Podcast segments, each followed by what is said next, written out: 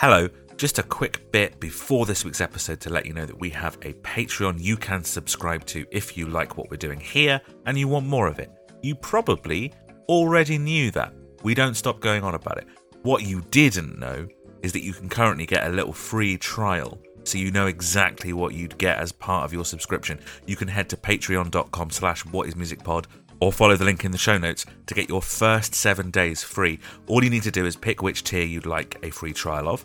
The biggest mates tier is the one that has all the extras in it, and then for seven days you are free to listen to any episode we've released in the last six months. You can cancel any time or just leave the subscription rolling if you like what you find. It's charged monthly, and during any month, as part of that biggest mates tier, you'll get ad free episodes of this show every Monday, you'll get a brand new episode of our new Manic Street Preacher show every month, two episodes every month of the Ultimate Playlist, our themed playlist show, where we talk about all kinds of different music, different artists, different genres, different eras, and one or two bonus episodes every month, depending on the length of the month. That's two episodes every week.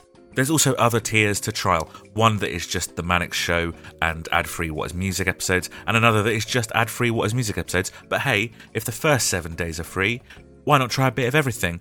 Plus, all tiers include access to the exclusive subscriber only Discord where we discuss the shows, the bands we've covered, various music topics, and loads of other stuff, including some games that the friendly community have devised themselves. So head on over to our Patreon page now to claim your free seven day trial.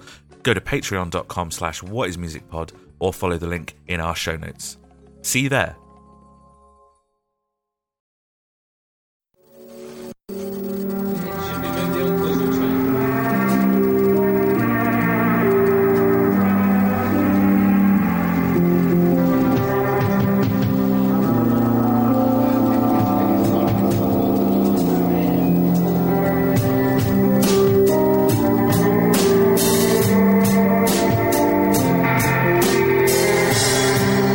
Are you okay? I feel like when once you, I, I was editing an episode, and I came across uh, it's it gets slightly buried in the um, in the us talking over each other of it all. Uh, but I did, I have just cropped it out just so it's easier to hear on the actual edited episode. But I did hear you say, after my honeymoon, my life has become pointless. so um, are you feeling all right? Or Well, the thing is, after my honeymoon, my life became pointless. You got nothing to look forward to? Is that what it is? Yeah. Nothing to look like you've forward to. achieved your life goal by visiting some of the locations where they shot Lost. Yeah. What do I do now? That's it. Your whole life was building towards that. You can Yeah. visit the location where they shot the photo for Black Holes and Revelations album cover. I got. That's See in the Tunisia. background? That's in Tunisia, mate. It's in Tunisia. Um, Mars. It's on Mars. Mars? Also, not not, Tunisia. Sure it is Tunisia? Actually, I might be wrong. Not Tunis- Well, definitely not because you can see the Earth in the background. Uh, it- So- Yeah. Tunisia's probably in the photo then. Ah, that's true. Well, Yeah. maybe depends which way the the, the, the Earth is Yeah, pointing. yeah, well, is, is that that's an interesting point? Is does that make it any less in the photo? Oh, whoa, that's really interesting. So if I was stood, well, I don't know, you wouldn't like bring out a photo and say, "Look at this photo of Adam," and it's a photo of a tree, but you go, "Oh, he stood behind the tree." Well, you are You wouldn't in say the, I'm in the but you are in you? the photo, aren't you? But not if- re- I'm not visible in the Well, photo. Well, visibility is just what the light is bouncing off of. So technically hmm. speaking, I guess if visible was defined as the light bounced off you and made its way into the lens of this camera, then I guess you're not in the picture. If someone takes a picture of a tree and I'm behind the tree, am I still in the picture? It's that classic, Yeah. classic tree-based uh, logic question. Right now, this picture you're looking at of me moving on this Yeah. webcam is Yeah. the back of my head in it. Oh. No. And I feel like you would avoid the back of your head being in it because of the thinning hair you'd back see there. the- you'd see a little Yeah. bit too much pink. yeah. Oh. Hello, and welcome to What is Music, a music podcast about music. We're a podcast that focuses on discographies in their entirety, doing deep dives on one artist at a time. You join us during season four, which is called Is It Rad in Your Head? A critical analysis of the history, cultural impact, and music of Radiohead. We're going through their entire career, album by album, track by track, asking questions like Does context matter when you're listening to music? Does knowing the history of an artist affect your appreciation of their output? And this season, we are, of course, asking Is it rad in your head? And just to be clear, we're asking, is it Rad in Your Head in regards to the band Radiohead, not is it Rad in Your Head in regards to this, the fourth season of our podcast, which is called, it is called, Is It Rad in Your Head, and which is now In Your Head. I'm Adam Scott Glaspel. I'm a huge fan of music in general. I love the artistry, the emotion, and also the context that surrounds a lot of music. With me, as always, is someone who said they don't care about art or critique, does not often relate personally to music, but is a fan of some music, if not the art form itself. It is, of course, Mr. Lucas Way. Enthusiastic to be here. And in the middle of that, we have someone who can appreciate context, art, and subject matter, but hasn't necessarily explored all the avenues that that has to offer. It's Steve Murphy. I want to explore so many avenues. Good. That's cool because that's what we're going to do on this podcast. Before we start in earnest exploring those those uh, avenues, though, to you right now, what is music? Oh, uh, noise missiles to the brain. Mm. Um, sounds. Mm. Any sound is music, really. Wow, we've Is really it? moved on from Well, episode yeah. one. That's fantastic. can be What a yeah. what an enlightened view you hold now, Any sound can be music, Adam. Wow, amazing, amazing. Well, that sound of in itself is. screams. Whoa, no, okay. Hey, oh. Oh, it's- he's in a bad place, guys. he's in a really bad place. Ah, we're going through the entire discography of a band you probably haven't heard of. Radiohead. Last week we talked about how their legendary uh, we talked about their legendary album OK Computer. We looked at the recording, the songs, and the legacy of uh, kind of one of the last classic albums. And this week we'll be looking at what happened immediately after that album was released. And in order to do that, we've all watched the film Meeting People is Easy, haven't we? We did. Yeah. It's about an hour and a half long. Uh, Lucas I- making his feelings known very quickly there. yeah, Yeah. I, you know, well, you know, let's preface this uh, with just like, can we all agree? And well, Lucas, I guess, would you agree? This isn't really aimed at you. I guess. I mean, who's it, who is it aimed at? I don't know, people who like interesting things. People who just, you know, like, oh, I'm not getting into it yet. No, okay. I hate them. I hate Radiohead now. Right, okay, why? Just fucking grumpy, ungrateful bellends, aren't they? Just fuck off. They come across really badly I in this in this documentary, don't they? Yeah, I hate them. Really? Yeah, it really, is- it's really soured me to them as, as human beings. So you don't um you don't think that like you know that most humans would react that way under such enormous pressure Oh, I'm or sure. You, yeah, it's stressful, but also shut up. Oh, you've you've achieved all your live streams, and you're getting paid Mm, handsomely I- to do it. I disagree. I don't think their live streams was to do any of this stuff we see in in this documentary. It's to, If they I- if it wasn't their live streams to be musicians, they wouldn't be doing it. They'd have gone and got a job at Tesco's. It's just they're just so ungrateful. They're just so grumpy about something that sounds fucking great. Right, I don't think there's anything in this movie that made me think, oh, that looks like a good time. I mean, uh, no, no, no. It doesn't look like a good time. But also, Adam, Adam, if you could get all of the success in your music and that's your job now, and you get to perform to thousands of people and you get paid handsomely to do it, would you take it? if it was just that, uh, if if if it didn't come with all the stuff like having to do the endless talking about yourself in interviews, No, you do have to do that. That's the- part of the job, mate. Well, no, no, You then I wouldn't. no. Sincerely, wouldn't do it. Sincerely, I would not. Interesting. And I think what that speaks to is is is someone who cannot deal with that much scrutiny, and you know it would affect that person's mental health. Uh, it would affect that the way that that person sees the world, and I think that's exactly what you're seeing in meeting people is easy. I mean, the title itself is hugely ironic, It right? is. It is. yeah, yeah. I hadn't even considered it. Did you Yeah. not? Oh, mate, you don't. No. You don't look into stuff the same way me and Adam do. Me and Adam like really like to like dig into the like deep, you know, the you know the Yeah. meaning of things. And then I turn you up. just show up and just go. Oh, And I turn up and shit It's got things. nice sounds. It sounds Oh. good. I don't really like this song because it's not enjoyable. Oh, I hate them because Uh, they've got, I hate them because they just come across really grumpy in this film. So yeah, I mean, I I I sort of agree with Adam. I came away from this never ever wanting to be in a band. I mean, that's that is the reason I'm not in a really successful band. Uh, but having said that, right, I'm just going to be Mr. Dickhead, I guess, this episode. Okay, Um, yeah, If it is that awful, then stop doing it. uh, did you watch the film? There's a scene in the fucking like last third of it where they're like, "We've got to stop doing this. I don't want to do this anymore." Yeah, I think uh, that exact scene is. Lucas didn't watch the film. they didn't. they stopped being a rock band. Yeah, but they didn't stop being a band. I don't. I don't think the thing they were unhappy about in this film was the genre of music they were performing. Disagree. Disagree when you see all of those magazine headlines that say they've saved rock and roll and rock and roll is back now that you know we have Radiohead and Radiohead are the world's greatest rock band. I think they became very fed up of being a rock band and I think that all of the stuff that Ed says about rock being a stale format, that Thom says about the fridge buzzing nature of modern rock, that uh, the band say about music now being made to satisfy advertisers rather than art, is absolutely about the genre of music that they started in. I mean, the thing they mostly seem grumpy about is having to do lots of interviews.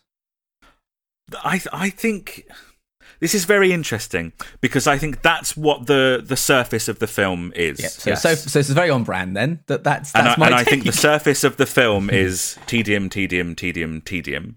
But it's Yeah. it's it's an exploration of what happens when you take something that was created as art and try and shove it into a wor- world that is like led by commerce.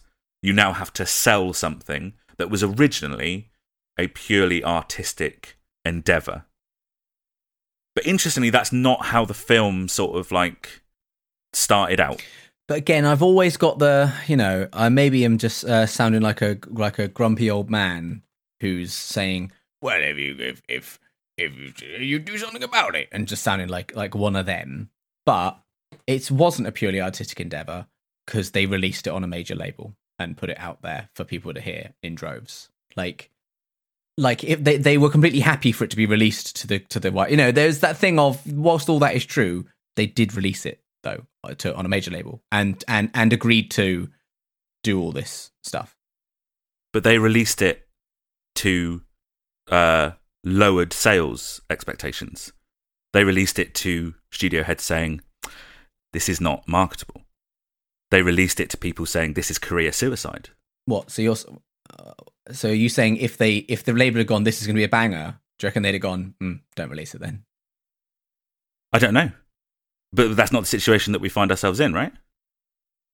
yeah I think the film, although it's kind of on the surface saying how it's just a bit tedium, tedium, tedium, and the whole thing you said, Lucas, about well, why didn't they just get out? I imagine there's still a conflict, and I think that does show through in the movie. There'll be a conflict of I hate doing all this shit around the music, but then you see them on stage. And it cuts back between them on stage and them off stage, and they're entirely different people. And so they're like, I hate being in a band and then I'm on stage and I love being in a band. So it seems like the movie, the documentary has a kind of conflict there of "Psh, we've got to do this shit to do the thing we love. It's absolutely spot on. Like, there's so much exploration of like what happens to artists when the thing that you love becomes a job, right? Yeah, There's so much of that in this movie. it's um, it was the absolute antithesis and polar opposite, which are the same thing. just said the by same way. Department of Redundancy just said- Department. which is the opposite of opposite. The same thing, isn't it? Mhm. and um, uh, to the to the Muse documentary where they made their uh, time seem so fun and rock and roll and the best time ever yeah it's so different because they chose to put themselves. And it's interesting that Radiohead then chose to not. There was a really um, I'm going to try and find it now. Uh, there, oh, there's an interesting comment in the movie about uh, a Pink Floyd documentary. Right. Um, yeah. and that it wasn't released because it was just them going in and out of board board meetings, moving money around or something like that. Um, so it's interesting for them to release this documentary. I bet Adam finds. I bet. I bet that sounds really interesting to you, Adam, doesn't it? Like you'd love to know. I the- can't the- stand Pink Floyd. Okay, so but not absolutely Pink Floyd, but just to see the real mechanics of the business behind being in a band. No, not at all. No? Uh, not at all. And and that that's why I think this movie is so interesting because all of the mechanical stuff of being in a band is really it's shown to be pretty bleak. I think this film's pretty bleak, and to watch the band get slowly more and more disgruntled with what it is they're being asked to do is really interesting. And it's not really something that you see in a lot of music films. Do you know what this is also the opposite of? Is the Billie Eilish documentary we watched? Mhm. which is a very kind of like here's the story of an artist from start to finish, and it's kind of yes, there are vulnerable moments. say they show her being unhappy with being forced to meet studio heads' kids. one hundred percent, Like very similar vibe of like, oh, the job bit of it. but it's also very sanitized, and that went through Billie's record label, and it went through Billie herself, and the Muse documentary we watched would have gone through Muse, but it was actually made by Tom Kirk, who's very close to the band.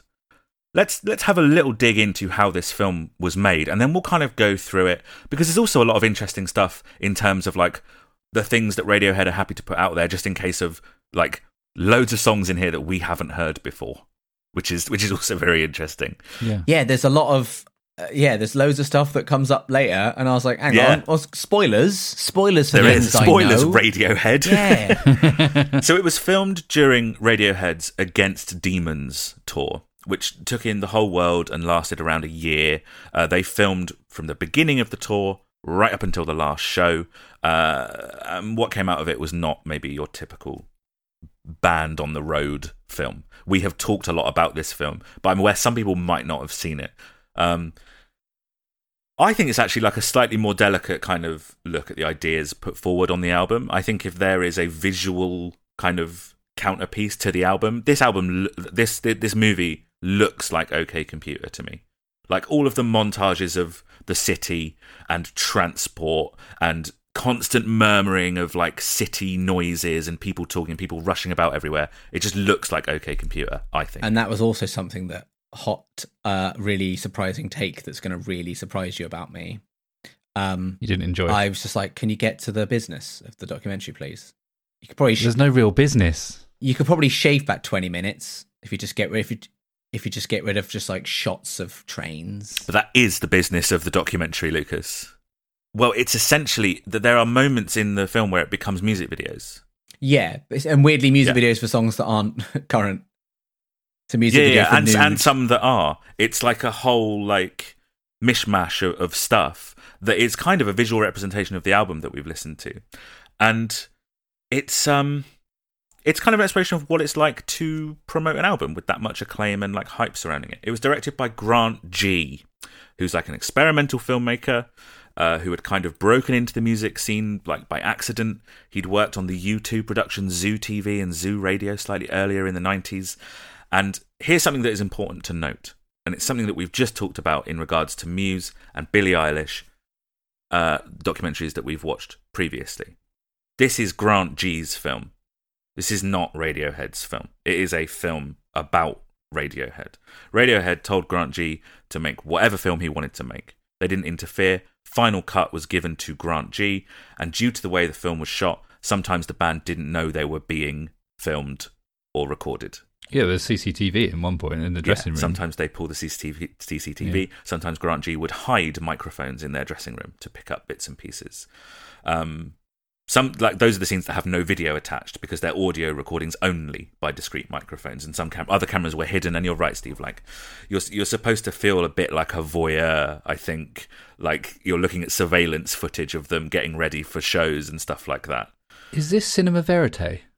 No, Oh, I thought I was going to be really clever then. the, it, it written kind of is. It kind of is. The closest, the closest, um, the closest companion to this, and we've talked about it on every documentary we've watched, is uh, "Don't Look Back," um, which I know you've seen, Lucas. The uh, the Bob Dylan documentary from the '60s. The the huge difference between those two is that Bob Dylan is aware that the cameras are there, so he will talk to the cameras. He'll talk to the cameramen, and he is putting on a show for the cameras. Radiohead got no idea. Also, the record label had no interference. Because Radiohead had negotiated full creative control, like we talked about at the beginning of the OK Computer stuff, uh, that extended to this project too. So Radiohead told the record label to release whatever Grant Gee wanted to release with their blessing. So, whilst, and I think what you have to bear in mind is they probably did have fun on tour, guys. they probably did at certain moments. Like there is a narrative being put forward here, as is the nature of all documentary filmmaking, but it's not from the band, which is interesting. It's an outsider's perspective of the band. Yeah, and it's interesting that he decided because you can see if a band's going through having a bad time that they might want to get that across. It's interesting that an experimental filmmaker would go, "I want to get across that it's really shit being in a band." Yeah, yeah, yeah. But I, you know what? I, I don't think it, I don't think what comes across is that it's shit being in a band. I think what comes across is that it's shit having to sell stuff in the modern Yeah. world, and it's Yeah. shit having to be a constant advertisement for a product. Because actually, the camaraderie of the band kind of comes across. Thom comes across as a very difficult character, but Mm. as we will see as the movie goes on, and I kind of I'm going to fold in some outside context that I have. Thom was having a really bad time on this tour, guys. There's one point here where it's the lowest he has ever been in his life, and I think you can. I think that comes through in the movie, right? Yeah. Uh, well, like we said, there's the scene where they said, "Let's pack." He's like, "Well, let's just pack it in." Do you mean around then, or when they were filming for? Oh, what was it? They all sat down. They're filming for like um introducing an Where award. it's or like a bunch, isn't it? They're He's doing, like, they're doing like fucking a do job lot. They're doing a few at once, Yeah. I think. the award, and he turns to Colin because Colin laughs, and he goes, "Well, you fucking You do do it then." Yeah. In the background of all of them, the person that's like, "Yeah, I know it's shit, but come on, you gotta, you gotta do it." Who is that? That's the hero of this movie, my friend. That's Ed O'Brien. Hmm Oh, so it's a Who member of Radiohead. It's not like the manager or or, or or their PR or something. It is a member. That's Ed. That's Ed, and it, he's great. He comes across as the real mum of the band. And I, I, I enjoyed seeing lots of Colin actually because he's in it quite a bit more than I expected. Jonny's barely in it. Jonny speaks once, and he's when he's trying to do an interview down the phone, and someone asked him, "Why does Thom hate life?" Uh, which I thought Thom was York really funny. Life sucks. Yeah, that's it. Yeah, but Colin comes uh, is is there quite often doing a lot of the legwork, which I imagine is because Thom is so fed up that Yeah. he does a lot of it. Um, but he he speaks French and it's great. Yeah, mean, he speaks it- French. I've got that. written. Radiohead. Yeah, yeah, yeah. Radiohead. yeah. Um, let's talk about the style of the film. Uh, Lucas, we both studied film studies. It reminded me of like of like early cinema. Like, do you remember Man with the movie camera? Yeah. It reminded me of that. Just like an insane experimentation in editing and nothing else. Yeah, that's the See how my, many dissolves we can do. that's the side of my degree that I fucking hated. It's it's quite interesting to look at though. I like the juxtaposition of a lot of the images. Uh, yeah, I just mm, I've become so. I'm really trying not to just like live up to my robot status, but I just didn't care about any of that. Right. I just Because is it because you have, you know, like you do with all music and all movies, you've kind of sat down and gone, I want to be entertained. with that I wasn't sitting down saying I want to be entertained because I I would never have watched it by choice. I was sitting down going I have to watch this. It's my job. Right, but because it didn't entertain you, I'm assuming it therefore holds no other value. Well, no, it's not. It's not about it being entertaining. It's just I all of the montaginess, for example, didn't didn't you know add anything for me. So it was just like I at one point I paused and I was like, "Fuck me, I'm 40 minutes in. How am I only 40 minutes in?" Because it felt like it had dragged. And that wasn't uh, and that wasn't an entertainment thing. That was just a, a, a just a simple like this is. The, I just wish there was. I'm just bored, you know. You want out? I want out. It's it's it's a slow movie, yeah, for sure. Yeah. yeah. I mean, I have I have an artistic background as well, and I thought this movie kind of looked a bit like when you do a mood board, and you'd get loads of bits and like materials of stuff you think might, and and it was just all stuck together. So when you've got you see like oh tr- trains, and then you've got like text over that, and it looks like you've torn bits up and stuck it all on a thing. That's what I thought it kind of came across. It was very very fucking tough though, wasn't it? It's a tough watch in places. Yeah. Yeah, it is. Yeah, yeah, yeah. Because it's not like when you go, hey, let's sit down and watch a documentary about Radiohead. You know, there are no two camera interviews. I mean, none of the members addressed the camera at all, all the way through. Um, there are no talking to the filmmakers at all. Um, there is no text to explain what's going on. Like, like an- anything that sounds like he might be talking to a filmmaker is actually taken from an interview with a journalist. Um, I also think that I, I think I've, I've put a timestamp down, but I think it's maybe not even till an hour and fourteen minutes in that you actually see the band talking to each other, having a conversation with a conversation with each other. that might be true. Yeah. Um, it's always to an interviewer, um, and then when they have that conversation, it is when he's saying, "Let's knock it on the head," and he's saying, "We we've lost a spark," basically. I mean, we definitely got an insight into what Adam has described for the last few episodes of they're just having a really miserable time of it all. The Constantly. classic Radiohead fun time. Yeah, that's what we this really, movie should really be got called. to see the classic Radiohead fun time in this. Guess how they're feeling, guys. not very Bad. fun. It Yeah. doesn't seem Like- like, a fun time to me. Re- regardless of, you know, I think we've covered the quality of the film. I think it's a great film. Steve, I think you're probably somewhere in the middle, and Lucas, hmm. you know, you did not like it. What do, we Yeah. each, what do we each give it on Letterboxd? Well, I gave it five. Three and a half. And Lucas gave it one. I give it one and a half. Okay, Yeah, very charitable of you. Um, my, That's- one, um, my my one word review was no. Sure, the, the- that that's fine. Uh, But I think I think um, I think to some degree we can all agree that it's at the very least an, a slightly interesting film in terms of the fact that you don't really see documentaries about any other band that are like this. Yeah, absolutely. I mean, it's on and it's and it's on brand with what you've described Radiohead being. Yeah, absolutely, absolutely. Like you, you see a lot of things that are to be used as a promotional tool. Like the Billie one is definitely a promotional tool, and I think this may have actually had the opposite effect. I think Lucas, if this was your first experience with Radiohead, you would never listen to them. It again. has had the opposite effect. I, I sincerely like them less now. Yeah, no, I'm, I'm not surprised. Although, uh, you know, that is weird because I don't actually think they come across horribly. I think they come across as confused and they come across as very mentally unwell. I just think of all like the interviewers and people like that, and just think oh, you, they must have had such a fucking hard time of getting anything out of these people. How so? I mean, a, a, a lot of the interviews, you know, they're they're giving quite good answers. I think they're just Like- not. When the when like, I presume there's some kind of producers or someone in the room when he's literally sitting there going, "Oh, this is fucking awful. I just don't fuck the you know when they're doing the the sorry we couldn't be here. We're on tour in Japan. Uh, thank you for nominating us. Sort Yeah. of all of that. I presume there's someone in that room who is his job is to get that footage. Right, there's a cameraman. There's a cameraman and a producer and a couple other people or someone in that room, and I just think that's so brazenly, outwardly, uh, what's the word I'm looking for? Like. Rude. rude. Uh, yeah, just like you know, there's one thing being like fed up or something, and there's like me. If I was in a meeting and it's with someone who's tedious, and I just literally in the middle of it went, "Oh fuck me, you're so boring. This is so boring." They'd be like, "Thanks." trying to. We all, we all want to go home. We all want to go home at five p.m. You know. Hmm. Yeah, I, I think I think it's more of like a disdain for the marketing machine, right, than it is for the people that are in the room. Yeah, but I think it's because I'm I I was constantly aware of the other people in the room because it's not private. It's all private conversations. It is them. I think I was very like, oh come on, just you know, have your have your moan, not when you're trying to get through it. But from the sounds of what Adam was saying, he was literally at a breaking point, and I guess Yeah. at that, like, yeah, yeah, yeah. I imagine if you're in the lowest place you, I turned away from the microphone. That doesn't help, does it? Imagine if you're in the lowest place you've ever been, you're probably not thinking about that producer's feelings. But I'm not I saying don't know that. Me, me, the viewer, doesn't know that, right? We haven't all got Adam Glassball telling us about the the context of like what was going on in the background.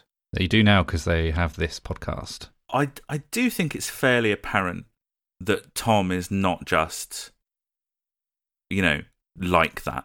I think it's fairly apparent he's having a bad time. Yeah. That scene, especially, comes after you can. Do you know what? Let's go through it because the the film, like the film, is uh, insane. So, like, there's no good way of talking about it.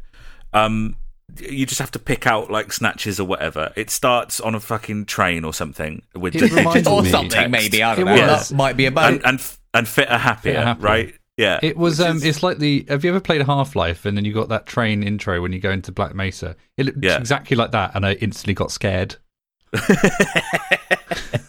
there are, I think there are funny moments in this documentary. This documentary makes me laugh. The opening when they're doing, you know, you see them doing photo shoots and signing autographs, and then they're doing those like those old style radio IDs. Oh, he's got to. He's doing just listing off all these Yeah, different ones. Hi, I'm Colin from Radiohead. You're listening to Voice FM or whatever And he goes, doing. I can't say that one. And what Yeah. was it? It was something Uh, like Radio Cax. yeah, yeah. Radio S We Her. He's like, I can't That's- do that's a good how one. and then he says it's Jonny, but it's still Colin. Yeah. He goes, "Hey, it's Colin from Radiohead. I'm blah blah blah blah blah. Hey, it's Jonny from Radiohead. I'm blah Yeah. blah blah blah." And then Ed is just like, "Look, if that's you know, if that's what we've got to do, then that's what we've got to do. Just shut up and do it, and I'll do some. Then that's fine." Uh, hearing that that's Ed and not like some producer whose job it, or, or some manager whose job it is is to rein in the talent makes me appreciate Ed. Ed's Ed's amazing. Ed's amazing. Like he, I, I love Ed so much, especially off the back of this, this documentary. You then get loads of this montage of clips and like press clippings and stuff of them being the greatest band ever, and OK Computer is here to change the face of music. Um, and it then we get the first gig in Barcelona. It's them deciding what to open with. They decide that saying like you know the first song should be lucky because it has the line "We are standing on the edge," and they feel that that is very applicable to where they are in their life. Um, so to recap very slightly. OK Computer was released on May 21st, 1997 in Japan, and the tour starts the day after in Barcelona, as we see here. So the album was not yet out for those audiences. So those initial interviews where they're being asked these big questions and Radiohead either aren't answering Lucas, they're not either not giving answers or the answers have been edited out. We don't know. But they are giving like some slightly vague answers maybe. That is all before anybody had outside of Japan had really heard the album. It was just journalists that had heard the album. And that montage is all in Barcelona as well. All of those interviews are in Barcelona. It's back to back to back interviews in varying hotel rooms, um, with Grant Gee having to run between them because there'd be four or five interviews going on at the same time with different members of the band. He'd like place a microphone in one room and then go film another one. Um, they chose to launch the album in Barcelona because they all liked the city uh, and they were there for a few days. And uh, they also found it funny that they had spent the last few years flying around the world talking to journalists, and they thought it would be very, very funny to have all the journalists fly to where they were instead. they were going to set up camp in Barcelona and just have everyone come to them. Um, and originally, they only knew that they wanted to document that one week just the release of the album and the week that they had in Barcelona doing all the interviews.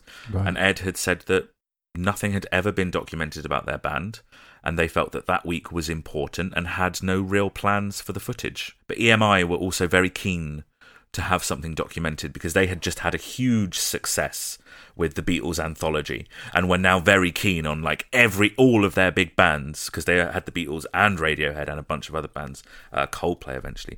Um, they wanted anthologies of all of their bands. They wanted to start making films of them as soon as possible so that in 30 years' time they would have uh, all of this footage that they could go back and make retrospective things on. I don't think that they were expecting something like what we got. I yeah. think they were expecting something probably slightly different. But I also think there's the aspect of table turning and have the journalists sit there with a camera stuck on their face while interviewing the band, like the band have been doing for the past five years. Uh, I think the band probably liked that. And then obviously Grant Gee like stuck around and the album comes out in Europe on June 16th, 1997. And as we see in the film, their first Glastonbury headline slot was on June 28th. So the album had only been out 12 days at that point, which is uh, pretty interesting, I think. Was that the Glastonbury, the, the famous "Can you turn on the lights? I want to see everyone"? Was it that? Yeah, and, that- and that's the only clip that we see, right? Yeah. That's the only bit we see of it. Glastonbury is worth talking about. Uh, I think by the time that the episode comes out, the one that we're recording right now, this will have changed. But so far on our podcast, the earliest, uh, this is the earliest in their career that a band has ever had headlined Glastonbury. I think Right. They've Wait. all done it When we say that's going to, oh, because by the time this comes out, Billie Eilish has headline Glastonbury. exactly. Well, probably not actually. It's cancelled, isn't it? Train strikes. Shut up. Radiohead were booked off the strength of their second album, knowing that a third was coming. Muse was on the tail end of their touring cycle for the third album. Manic's on their fifth album. Uh, yeah, you're right. Like, what losers? Fifth I know, album. idiots. Honestly, why didn't they give up after number four? Radiohead and Billie. Uh, those are some of the earliest. But up there is also Stormzy and Arctic Monkeys, who were also both on like two albums when they headlined Glastonbury, which is pretty uh, pretty insane. The show itself, the the Radiohead playing at Glastonbury 1997, has been discussed so much. People were fucking hyped for it because the acclaim for OK Computer was like immediate. People already knew that it was a generation defining album from what people thought was a very special band at the biggest festival there is, maybe not strictly in size, but in kind of that cultural cachet, I suppose. All the conditions were there for something really, really special. And the band hated it, thought it was awful, had a really, really bad time. At playing Glastonbury. Yeah. Uh, in '97, in that because Yeah. he talks later about how he had like a magical, life changing experience. It had rained an incredible amount that year, Steve. Uh, actually, worse than 2016. Um, the equipment was packing up left, right, and centre, and the band couldn't hear themselves. Sometimes the sound monitors would just cut out altogether. By like, I think the fourth song, they had no monitors at all, Fuck. um, except for a couple of seconds every few minutes or so. It would just go "Bah!" at them, Oh, and and that was all they could hear. They were so nervous because it was such a big deal. Jonny fucks his guitar part in the first song. Absolutely fucks it. That's the first thing. Can they you tell do. though, or does it sound like him just doing a bit of a Jonny? No, no, no, you can hear it because Thom then laughs at, right at it into the microphone. Um, a little way into the set, I think about six songs in, Thom walks over to Ed and say uh, says, "So um, after this song, I'm really sorry, but I'm going to leave. Uh, I can't actually do this, so I'm I'm kind of just going to walk off, mate. I'm really sorry that I've done that to you." And Ed goes, Well, that's okay, man, but why don't we just sort of like see how it goes just for a little bit? Why don't we just have, you know, Oh, crack Ed. on just for another 20 minutes or so and see what see what it's like in 20 minutes? Um, Ed, I think the hero. res- All right, Ed's Ed's my favourite now. yeah, The, the result of the show as a whole has gone down in like history as legendary. The conditions were all perfect, but Radiohead kind of just smashed it under very difficult circumstances. They were having a bad time. They couldn't hear what they were doing, but the crowd loved it. It's it's the show that gives them their live reputation going forward. It's known as their best ever show. It's known as one of the best sets ever at Glastonbury. Over the years, in some publications such as you know Rolling Stone, Q Magazine, it's been voted as the greatest concert of all time. It's available on the iPlayer right now for any of those who are curious. It's so highly talked about and discussed that we're not going to cover it. I was going to say, is that what we're yeah. covering as our commentary for this? No. I want to watch it though. Why not? Um, em- Emily Eavis has also said it's her favourite uh, Glastonbury moment in an interview. We're, we're, we're going to do a different commentary, which also crops up in this documentary. But for Glastonbury, all they show in this movie is one of the, Steve, the very special moment from it, which Thom has since described as one of the best moments of his life. Uh, he had like the strobe lights pointed at his face, and, you know, Radiohead are, you know, their lighting is very dark and there's lots of strobes and, and stuff like that. And so he can't see the audience. He can't see anything outside of the stage. So he calls out to their lighting tech to put the lights on the audience because they haven't seen anyone yet. And when he does, Thom sees like a sea of people stretching back as far as he can see with flares and like flaming torches dotted amongst them all the way up the hill to where the tents are. And he was just absolutely blown away by it. Like all of these people had come to see his band and to hear him sing and to hear them perform their songs. And he was like, This is it. This is, you know, this is why I do what I do. And I think you're right, Steve. All of the stuff of them on stage, for the most part, is them completely in it. Like, that's what they want to be there doing. And all of the stuff off stage, we never see them say stuff like, ah, we had a great show. And I'm sure the endorphins after a great show are really high. We only see them in interviews and the tedious stuff like that. And in fact, after we see the clip of Glastonbury, we cut to exactly the opposite, which is them performing Creep, but Thom's refusing to sing. Do you remember that? Yes, I assumed that was. He stood there with his arms crossed, and he's just like holding the microphone out for the uh, for the audience to sing, and he's looking. He's bored. basically going Yeah. blah blah blah blah with Yeah. his face as well. yeah, He's- classic like stroppy dramatic Thom. Um, you assumed that that was what from Glastonbury. yes, because it sort of just cut straight to it. Yeah, you you don't you don't ever really have a good uh, a good idea of what's going on and when and where in this movie. It's quite um quite difficult to to like pass where where it all is because it's all intercut with so much like all of that stuff from OK Computer, right, Steve? Like you said, like all the travel and the cars and the buses and the trains and and uh, Thom talking about um I mean, this is interesting, and I wonder if you guys vibe with this or not. Uh, maybe it's just true in the '90s, but um, Thom was saying that the British have an inherent distrust of success. There's definitely a thing around uh, British people being. Yeah, I've heard that before about being suspicious of success. Like, I, I, I can't remember the example. Oh, it's like if you see a guy pull up in a sports car in England, we're most likely to think tosser, right? But in America, someone will go, "Dude, I love your car. It's amazing." Then- is is that a, is that a distrust of the success of that person, or is it more that they're just driving a tosser of a car? You know, Well, then, like, there's a, there's a high chance they're a tosser. I think that's all wrapped up into the same thing, right? And I think it's less common now as as our society has become more and more Americanized, and we're kind of in the same league as America now in terms of worshipping celebrity. But in the '90s, it wouldn't have been as prevalent, I don't think. Mm. maybe that's me. Um, maybe I'm mildly uh, falling victim to that in the sense that, like, I ranted earlier on the episode of going, "Oh, uh, so hard that you're having a bad time, boo hoo." Uh, you're getting paid absurd amounts of money to do something that sounds really great. You know, I'm I'm almost doing the opposite to that, where I'm getting suckered into the, but because they're making loads of money, hmm they should be having a, they should be having a fun time. Exactly. They, Yeah. they are immune to stress and worry and anxiety and depression because they're rich, right? Yeah. because they're making a lot of money. I mean, th- th- that scene is followed up by him like listing that the journalist lists celebrities that had been to Radiohead shows. Tom Cruise is in there, guys. yeah, it is. just so yeah. you, just so you know. But Thom Thom Yorke absolutely does not care. He's just like, fine, whatever. I had a good conversation with Calvin Klein about underwear, which I'm pretty sure is a joke that he's making. Yeah, I think that's a joke. yeah. um, the band toured Europe all the way up until July, when they then immediately started their US tour on July 25th, and it lasted until August the 28th. And uh, we see um, a bit of a a bit of a sound check, um, and he's playing a song that we haven't heard before. And I have a clip.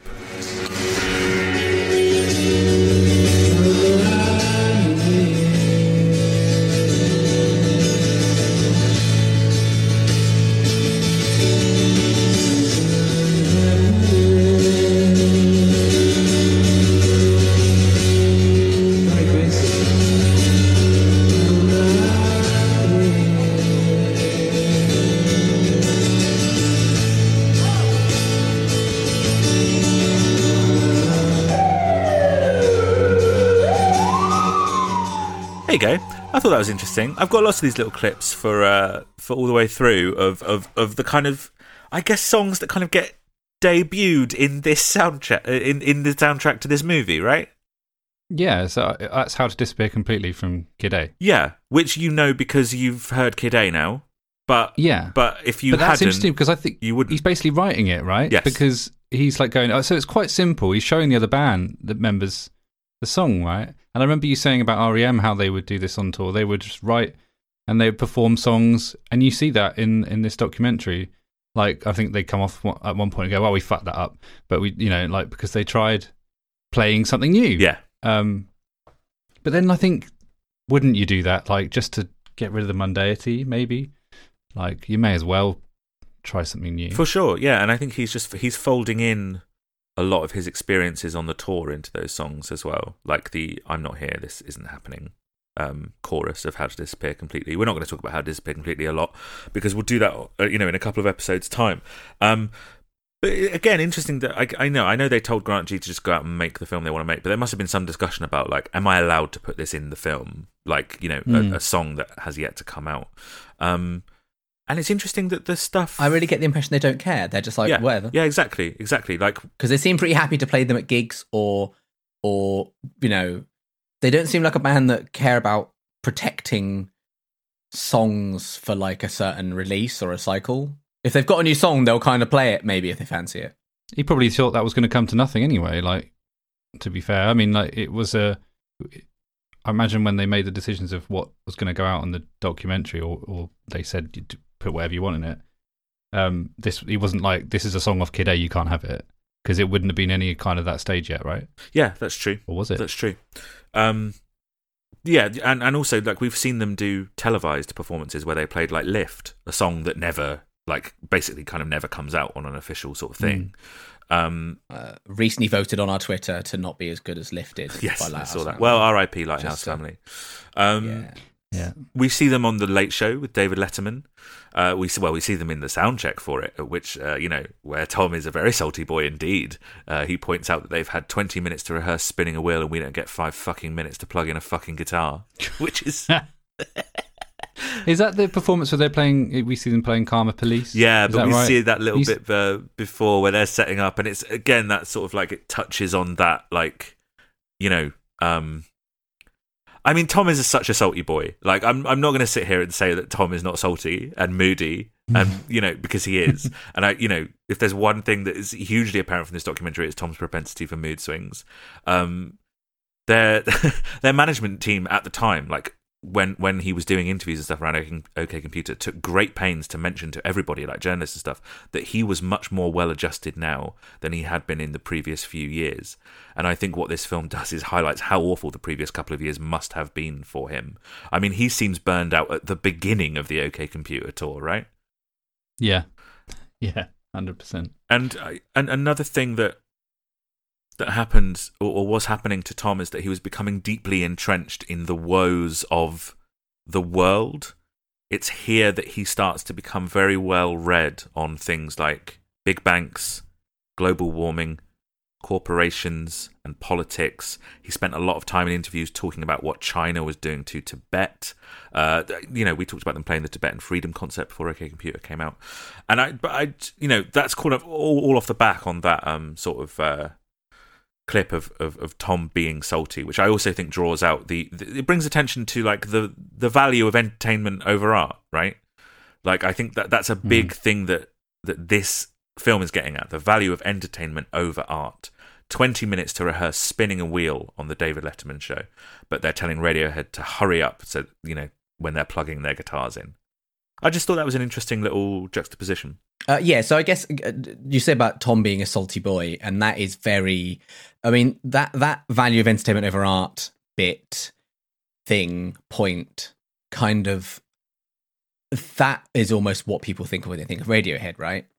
They think, oh, it's that moody, pretentious band that's all like, oh man, so bad. You know that that's what the people that the sort of people that would say I don't like Radiohead, they're boring and moody and pretentious Mm. that's the exact sort of thing that they roll their eyes at, right? They go, "Oh fucking yeah, oh get over like get over yourself, like oh tortured artist, oh." Like, I mean, your I think- art." yeah. like while simultaneously performing on the Letterman show and being paid more money than I make in a year. I don't know, think for that, that one performance. I don't think that Thom is drawing out the value of entertainment over art.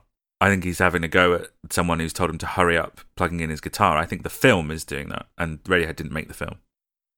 Yes, granted, yes. I obviously didn't know going into this how uh, what the actual making of the film was, who made it for what sort of thing. I just assumed it was made by the band and and uh, endorsed by the band, Mm. It is, which it must have been in is some endorsed capacity, by the right? band, Yeah, 100%. because yeah, it got released at the end of the day, right? They they watched it. They must have had a you know a, a say. They must have presumably watched it back and gone, "I'm happy with that representation." yeah, yeah, definitely, yeah. Off, your- off, off your pop. Yeah, yeah, yeah, yeah, yeah, yeah. Um, because it's real, I guess. It's because this is what they were feeling like at the time, and I, you know, they probably don't feel that way now, and they may not have felt that way before. But I think it's a good document of how they felt at the time. Um, and it, it's interesting that they cut, like like you were saying, Steve, the the stuff of them on stage and the stuff of them talking about what it's like to be creative and make music is when they're truly passionate and they come across really Mm. well. And it's all the promotion stuff where they're getting fucked off with it and they come across like, you know, kind of standoffish, I suppose. Because we cut from that kind of um uh standoff kind of situation with that 20 minutes to spin a wheel and only not even five minutes to plug in a fucking guitar. And we go straight into Thom talking about how excited he is to consider that he might, like, quote, be one of those bands to somebody. Like when he heard REM or when he heard Siouxsie and the Banshees, they became very important bands to him. And when he sees young people at their shows, he gets very excited that they might mean something to those people and talks about music being imprinted on your heart. Yeah, that bit's nice. It's really nice. although, although, does he say I like the idea of that, or does he just point out that it's a possibility? I'm trying to think. Does he actually say like it seems like a really nice thing that our music means something to someone, or does he just say, "Yeah, that might happen" with a, with no actual emotion behind it? He was saying that it blows his mind and that it excites him. That's true. Yes, okay, he was. So he wasn't just being a grumpy sour sourpuss in that bit. He was actually that was a nice bit of like Yeah. yeah. Oh, that's yeah, yeah. nice. And then and then we get the first bit of like proper external pressure on Thom when he turns up to his own uh his own Radiohead party that's laid on for him by the uh the record executive to then be called a dickhead by the bouncer. Oh, was that the bouncer? Yeah. The bouncer of the club won't let him in because he's saying I'm here, you know, party of Radiohead. And the guy's like, "Oh, you're from Radiohead, are you? Radiohead, creep, Creep. dickhead." Dickhead, And yeah. They're shouting at him down the street as he leaves his own party. I didn't know that was his. I didn't. I missed that. I, I thought it was just people in the street, just like being pricks. No, that's that's a guy who won't let him into his own oh party. God. So there's there's all sorts of like reasons why Thom is a bit standoffish, I think, but they're not necessarily that clear uh, in in the movie. Um, outside of the movie, on August 25th, 1997, Karma Police is released as a single, and it charted at One. 92. 92 is particularly low. And, and one is the highest you can Mm, get. yes. so um, I guess Steve takes it by being closest. Number eight uh, is, is where it number charted. A number I eight. knew so. someone had to do it. Um, Number 8. September the 2nd to September the 14th is their UK tour. So three days after flying back from the US. In that 12 days, they play 11 shows. um, Have a day off, mate. I know. Well, this is the thing. This is why it gets to them. Their schedule is insane. On September the 14th, they play the Brighton Centre, and then on September the 15th, they play in Paris. It's an an insane uh, schedule. Um, but we do see a bit of the London shows. Um, I love that the sound for the live stuff is never soundboard recordings. It's all just the microphone from the from the camera. Yeah. it's like you're there. It, I, I- think it's around this point. There's a there's a great shot of them playing Creep, um, which this documentary has already already made me feel as tired for that song as they seem. Uh, but of the camera, It puts it in a lot, doesn't it? Like deliberately. I yeah, think. it's like the camera outside the venue or outside the room, and it's sort of zooming in um, on on Thom, and then and then it zooms back out. And just to get real deep here, guys, but that's like an outsider looking in, like the character in the song. Um, I just thought it was a great little touch that made you feel like the person, the other person in the lyrics. But like, also, it could be like it, how do I sound not like a real pretentious prick here? But it it made me feel like it's like the band watching in and just seeing oh it's that song, um, and then it, the way it zooms out again and it comes back, it's like a dissociative disorder or something. That's what that whole shot. I loved that shot. Can you tell? I, and I'm Yeah, really that's a great struggling to kind of get across what um what I'm trying to that say. that that shot is is the reason uh, why when we watched the Muse live at La Zenith, I could immediately go, "Oh, it's it's it's La Zenith," because I have that shot, that exact shot, um, imprinted on my heart. I guess I, I know what you- because it's such a good shot, and Yeah. and it has it has him like really hamming it up. He's doing all the strong arm stuff, right? Yeah. and he's like uh, kissing his biceps and stuff during Yeah. Creep. Yeah, weird, weird guy. and there's a great guy who dances into the arena in that shot. Is there well. really? I didn't see that. yeah, it's a guy who walks in and then starts dancing the closer he gets to the music. that's uh, that's great. Yeah, I mean, yeah, that's um. There's also a shot of backstage of a slightly earlier gig that I think sums up Thom really well. Is that he gets stopped by the security, and is like, "Well, who are you then?" And it would be very easy for him to just go, "I'm Thom Yorke. I'm the lead singer of the band that played this venue tonight," and he just freezes and can't say Mm. anything. He has no idea what to do when confronted with that kind of like I guess there's a lot of demand on him in that moment, and it's Michael Stipe who has to interject and says like, "Oh, he's he's the singer in, in the band that played tonight, and here's my pass, and he's with me and stuff like that." I thought that was very interesting. Um, but you're talking about the beginning of the French tour, or or, or the the European leg of the tour, the the second leg uh, in Europe. And I suppose it's it's at this point that the the true impact of OK Computer is becoming uh, apparent. It's like huge in both critical acclaim and in sales, and because you know that venue with that shot um, that you pointed out, Steve, is so much bigger than the ones that we've seen so far in the movie. Um, now that they're doing second legs of places, they're suddenly doing kind of arena size um, venues. Um, there's that thing of them getting the uh, the when they're at the the EMI label meeting and they get their gold records. Do you remember that?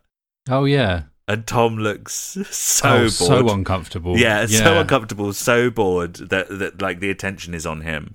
And then there's a big after party that cuts to like Colin having a drink, Ed's talking to some people, everyone's having a laugh, and then it cuts back to Thom on his own in the dressing room. That's the CCTV bit, right? Yeah. And then it cuts Yeah. back to the party and everyone's having a laugh. Then it cuts back to Thom on his own in the dressing room. Yeah. Yeah. I I start I you know I do feel really sorry for Thom. Uh, I I just came out of the the opposite side of this um to to you Lucas I suppose. Um he seems very trapped at, at this point. I mean, uh, I'm not. I'm. I don't want to come across like a complete knob. Like I, I'm not It's been denying three years of that, mate. that. I'm not denying they are um, not enjoying doing all the stuff they're having to do. But I just cannot help but roll my eyes a little bit because I'm going to sound like my dad, uh, or just a standard 60 year old man going, Oh, it's bloody, uh, back in, I had to walk up the road twice, had to roll up, up, up and downhill both ways, carrying two buckets of cheese. I don't know what I'm saying. Right. Um, um, he had to walk up and down the road twice carrying two buckets of cheese, Steve. yeah, he had to walk up and down the road twice carrying two buckets of cheese It's in his difficult day. life. Back in the forties. Back in his bloody day, back in his day before we had fucking iPhones and and Yeah, yeah. and buckets of cheese. and Yeezys. anyway, um, to not sound like to to to try and not sound like that, but also I'll get accused of sounding like that. Like, I mean, I don't like sitting in fucking boring meetings all day either, but I don't get paid millions of pounds to do it. So, like, you know, I'm I've got that little bit of like, yeah, no one really likes going to work, mate. Very few people really like like going to work. You have to do it unfortunately. But at least you get to also travel the world, play on stage, make millions of pounds, do the thing that you love, uh, and don't have to like put up with middle management. I mean, they probably do have to put up middle management. Actually, middle management in their case is like EMI. I, sp- I suppose the things that you've touched on there. uh, It's interesting you've touched on that point because they come up directly, like ne- next to next to this bit in the movie. One is that they are in no way millionaires at this point. No, okay, but I'm sure they are doing tremendously well for themselves uh, for t- for for some young people, right? Sure, but a- as we have also said, doesn't make them immune to mental health issues. No, Um, no. That's why I said I'm going to sound like a dick. Also, y- yes, you have meetings, Lucas. Uh, they're not necessarily all day, every day. These guys don't have weekends. We just said they played 11 shows in 12 days. Th- those will be surrounded with interviews. Those will be surrounded with photo shoots. Those will be surrounded with other promotional duties. There, there's a specific bit in this bit of the movie where he says, Look, you know, yes, we get to travel around the world. We don't see anything. We see the inside of a tour bus. We see the inside of the venue. We have dinner in the venue. We play the show, and then we're back on the tour bus. Yes, They're not traveling around the world like it's a nice holiday. They're traveling around the world just doing all of these things back to back to back. And, guys, this podcast, right? I find it quite tiring sometimes. You know, we, we, we do longish recording sessions, sometimes about hmm. three or four hours, sometimes longer than that. And that wipes me out, I man. was say three or four hours is short. Adam. But that wipes That's me one out. of our short ones. Right? Yeah. Does, does that not wipe you out? Like if I had to talk to three or four hours saying the same things again and again, I mean, like we do with this podcast, but if I had to answer the same questions about myself for three or four hours, then I had to go to a venue and try and emote for two hours every evening. And then I had to get on a, a tour bus to go somewhere else. That sounds knackering. And then you have to take into account the jet lag. Like when we get further on, I mean, you know, their um, what was it? Their their US tour started three days after their European tour finished. They don't have time to catch up with themselves. and that's why at this point in the movie, it's it's revealed that Thom has stopped doing interviews because he just he's too exhausted by them. I think it's an unfair characterization to be kind of like, oh well, you know, they're going around the world, you know, they got one of the best jobs in the world or whatever, and you know when that would be very difficult for someone who has uh, as much mental illness as someone like Thom Yorke does. And I have to say, isn't it really only Thom Yorke that comes across like that in this documentary? That uh, Yeah, I guess to you that are right. Degree, largely, yeah. yeah. I mean, the, the, most of the other guys have at least a moment or two of They just similar, seem tired, right? similar Yeah. grumbles. yeah. But yeah, Thom. Thom has real issues though. Like you know, like you I don't think we can accuse him of just that this is just oh, he's just an asshole. And I'm not saying that's what you're well, saying. Well, that's that, that, that that's you saying that because you're telling us that based on presumably some f- some further knowledge. But like, I random viewer don't necessarily know that. You don't think Thom Right. comes across as quite unwell in this. I mean, it's hard. You can't see that, can you? you that that is just the same. Could be someone fed up and grumpy, or just like well, I say, or just an asshole, right? Like,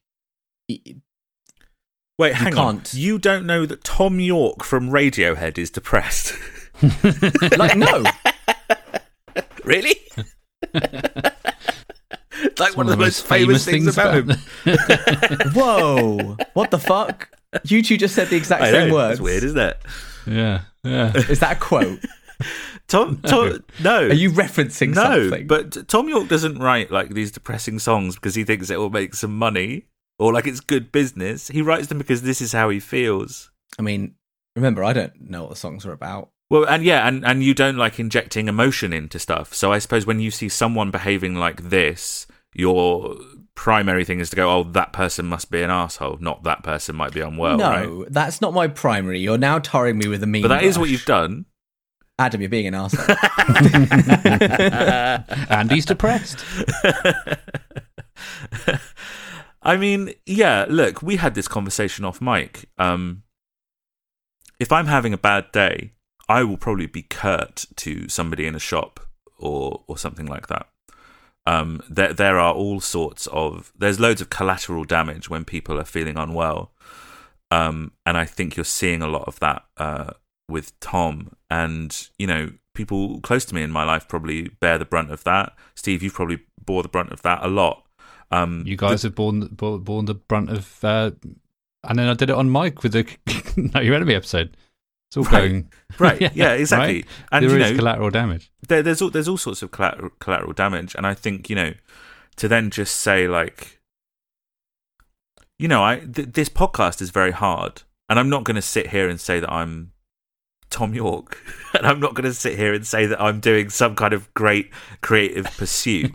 But I'm sure that if people knew how stressed I'd get, I, I get about this podcast, and how stressed you guys have seen me get about this podcast, and some of the arguments that we've had about this podcast, I think a lot of people would sit there and say, "Oh, come on, you've got, you know, you're having a great time, aren't you? All you've got to do is sit down and talk about music." Yeah. Grass is always greener. Right, but there's all sorts of external stresses. And, you know, Thom is a perfectionist. He wants everything to go well, and when things aren't going very well, he's not good at um, you know, at this point of his career in 1997, he's not good at coming to terms with that, I don't think. Um when his back's against the wall, he will he will kick out, I think. Mm. I think I think that's what you see in this documentary. I think I do think it's unfair to just kind of and I and I completely agree, Lucas, that you have said like maybe you don't completely think that it's just the thing that came to your head first is to be like, oh well, you're flying around the world and doing all these amazing things. Shouldn't you just shut up and be happy about it? Is is is unfair to Thom and and, and, and unfair to uh, I'm not saying shut up and be happy about it, but there is definitely that feeling of like, you know, uh, of like, but I, but it could be a lot worse, mate. Some people are really struggling. You know, that like that very sort of. I mean, I think it's because recently, uh, given the current state of the fucking broken universe we live in, that I'm just generally a lot more jaded towards people who have it good. Do you know what I mean? yeah. But I think you're thinking primarily in terms of finance and Yes, cushy and life there. and- because Thom Yorke, by all accounts, does not have it good on the inside of his brain. Yeah, and obviously bear in mind this is in 1990 something. I'm obviously watching this with the knowledge that they're still wildly successful in 2022, Mhm. Which in which I imagine they all live very comfortably in you know and all the rest of that because surely off the back of being Radiohead for 30 years. I think he has a net. Thom Yorke has a net worth of about fifty million. Yeah, exactly. Right. So now, and so I'm probably, it's hard for me to again detach from the fact that it, we're looking back so far. I'm looking at him and thinking that's 50 million, yeah, a 50 millionaire Thom Yorke, not actually, not actually someone who I'm sure is probably doing quite well, but not a 50 millionaire yet. Right, and and the other the other thing to point out about Thom Yorke is he's not like this anymore. Thom Yorke's well chill now. He honestly really is, and he seems to be having a nice time. Uh, just you know, not in 1997. He's and like I said earlier, he's become very aware that the world around him is crumbling. Um, and in this movie, he calls out a lot of stuff uh, that that ends up happening. Right, he starts to talk about big banks and the the collapse of the financial, uh, uh, the the collapse of the global economy. Right.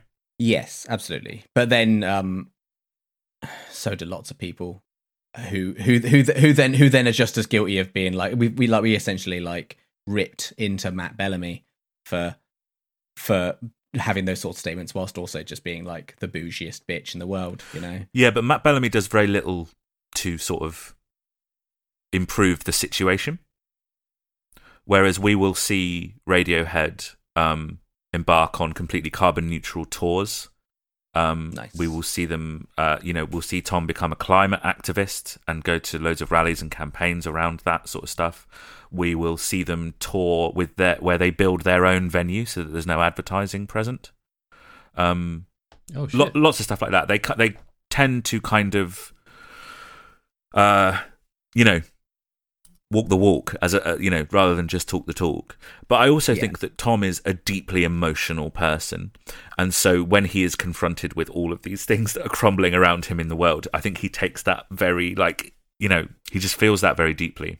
Yeah, I think from Um, from my side, I think it is definitely partially maybe a reflection on my own uh more recent sense of um uh Adam put into words better than me what I'm thinking because you're better at this than me. The the the huge gulf that has emerged in terms of wealth equality, I imagine. Yes, exactly. Yeah. And so I am generally starting to find uh, more and more people utterly insufferable now that I previously liked because because I just hate everything. I think it depends what you do about it. You know, so Yeah. I, look, I'm not. I'm genuinely not dunking on Matt Bellamy. Matt Bellamy, about the same net worth as Thom Yorke. You know, talks about all based obviously all asterisks all based on really ropey like websites. that are probably fairly networth.com or whatever it is. Yeah. um, you know, they're, they're roughly about the same. Um, but you know, he he talks a lot of talk, but you know, he doesn't seem to walk the walk in in, in those regards. Where, whereas Thom does, and I think it's less about the money and more about your reaction to these things. And you know, uh, Elon Musk. very- Well, he's had a massive like fall from grace, right? A- Yeah. A because he's a twat, but also I genuinely think there is an increasing distrust or dislike of people that are just absurdly wealthy. Hmm. Yes. We're almost reaching a point where now people are going, actually, I'm not impressed by that anymore. I'm not going, fuck me, you're a legend. He's the richest person in the world. Remember when Bill Gates being the richest person in the world was like amazing? Yeah, like, yeah. Oh my God, it's so insane how wealthy he Yeah. is. That's so incredible. And now, actually, a lot of people's attitude is now starting to change to be actually, fuck you. That's not on. Probably should probably should get get rid of about ninety seven percent of that. I reckon. yeah, yeah, yeah, yeah, Yeah. yeah. Which I, which he has, good. he kind of has pledged to do when he dies, right? Do it now, mate. Yeah, I know, do it now. But like, that, you know, that he's kind of the halfway point between uh, Thom Yorke and Matt Bellamy. Maybe is Bill Gates. you know, I've, I've always said that. I've always said that. Yeah, Uh, I mean, I mean, uh, uh, it's pretty lame having such scolding cold takes on this podcast because when they're so, you know, such obvious, just old takes as like Bill Gates is the is the middle ground between Matt Bellamy and Thom Yorke. Yeah, yeah. It's a bit done. I mean, come on, we try and strive for something a bit more unique than that on this podcast. Something a bit newer. And, and in terms of newer, Yeah. it's this point of the movie where another new song is debuted. See what I did there, guys? I don't know if you, I don't know if Oh, he's back that. on track. Uh, we we cut to like a, a sound check um, where he plays uh, uh, this.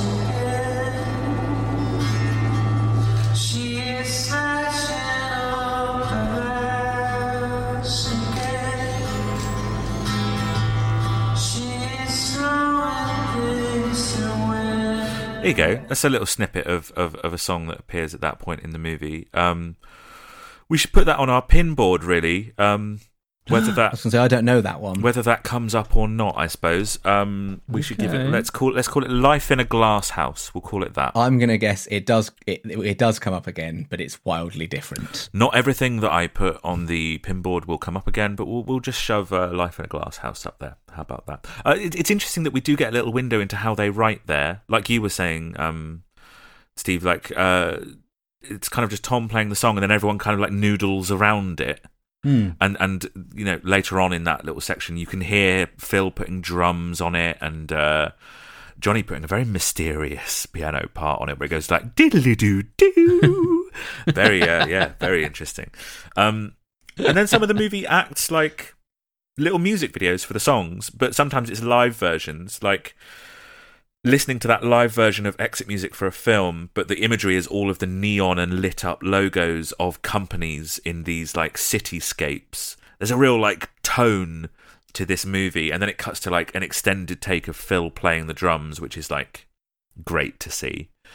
Um, the next the next thing also seems pretty fucking wearing, to be honest. Like on November the third, they go to the Q Awards and win Best Album and everybody goes like, "Oh, it must be amazing to you know to win best album or whatever this award uh, ceremony is." But they played a gig on November the second, so then they had to fly over from Paris to London to do the awards ceremony um, in in the afternoon, and then they went to another European city to play a show that night. On Yeah. the third, they were in London in the afternoon, and then they had to fly over to do their sound check in the evening. That's insane. I mean, you say just flew over by private jet. It Yes, seemed- they seemed so out of place. It was yeah, great. Colin And on a was- private jet was really weird. they just looked a bit awkward. And then there was a, you said about this documentary making you laugh in various points. There's a great line. I think it was Colin. I can't remember. And they said about, um, he goes, well, we knew we won. We wouldn't have gone otherwise. yeah, And it was exactly. great. It's such a good line.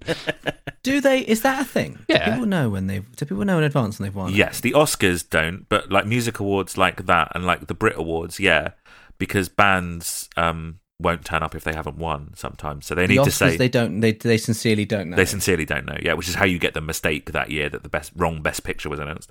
Um, but um, That's great. but you do get you you will like hear through like PR agents like oh if you you know you need to come to the Brit Awards because you've won best album yeah um r- uh, later on in their career Radiohead don't give a shit they will win best album and not turn up anyway so that's fine um then the movie goes back to London and, and, and it shows those big posters I was talking about on the tube where it just says fitter, Yes. happier. That's a bleak image, wasn't it? It was really creepy, yeah. And then um, straight after the European tour, they do another UK tour. And this time it's arenas, uh, including Wembley, um, on November 19th in Birmingham. Uh, why did I say it like that? Birmingham. Birmingham. Um, Birmingham. Birmingham. Birmingham, London, England. In Birmingham, November the 19th. Thom is what is at what he would later identify as like his all-time low. So before the show, just after the sound check, uh, Thom finds a way out of the arena that means that he doesn't have to pass the security, so nobody will know that he's gone. Uh, he makes it to the street and he walks for a little bit. He's not really sure what he's going to do. And when he makes it to a train station, he gets on the next train, just intending to leave. Um, he did, however, make quite a fatal mistake and get on the train going in the wrong direction. So the train is not only taking him back to the arena he just left, but it's also full of Radiohead fans. Oh, God.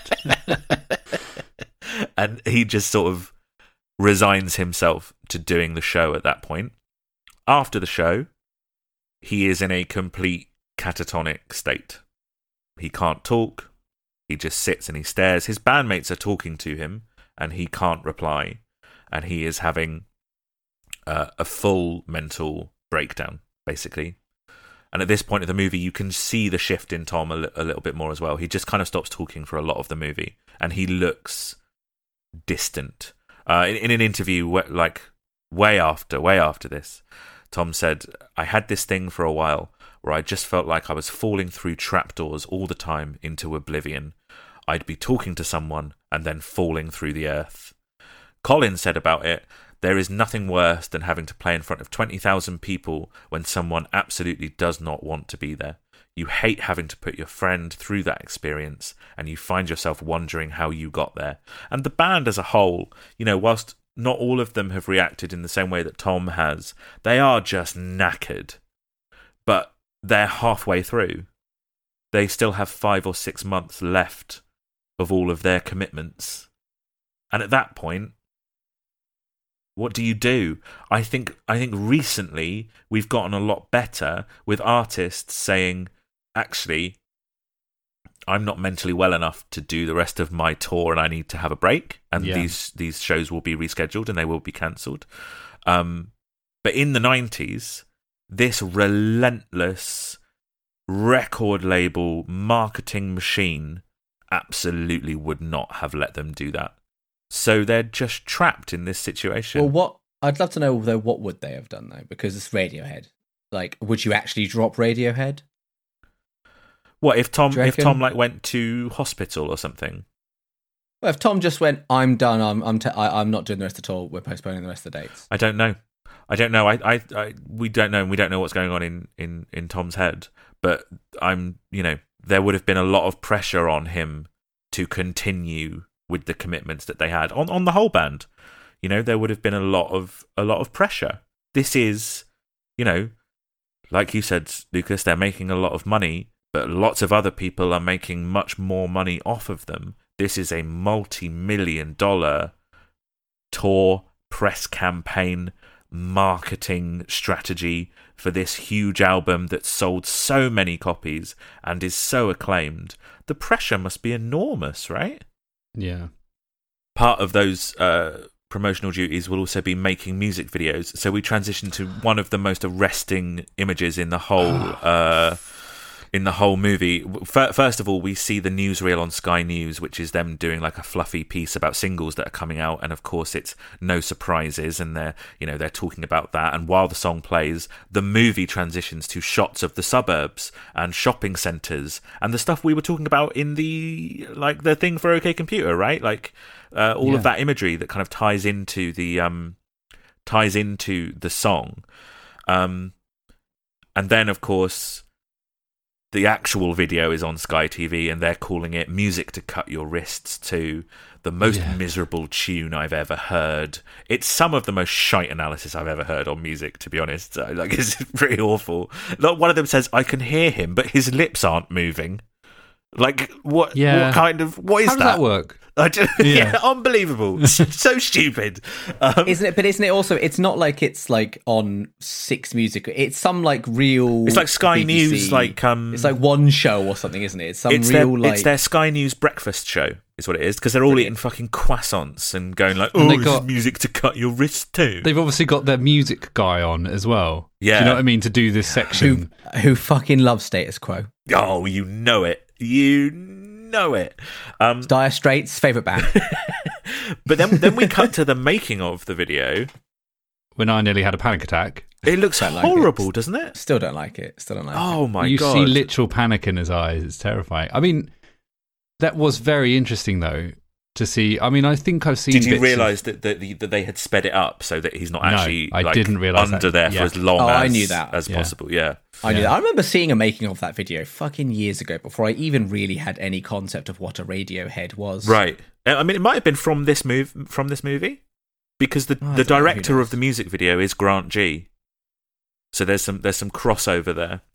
Um, So if if they sped the track up, that would mean the footage would be slowed down. Wouldn't that mean that like any bubbles or any blinking would look really in slow motion in the video? Well, it does. Does it? Everything does look a bit slow. Okay, does I, look I a haven't bit seen slow, it yeah. properly Yeah, in a while. So um, Uh, but also bear in mind he was probably doing things fast, right?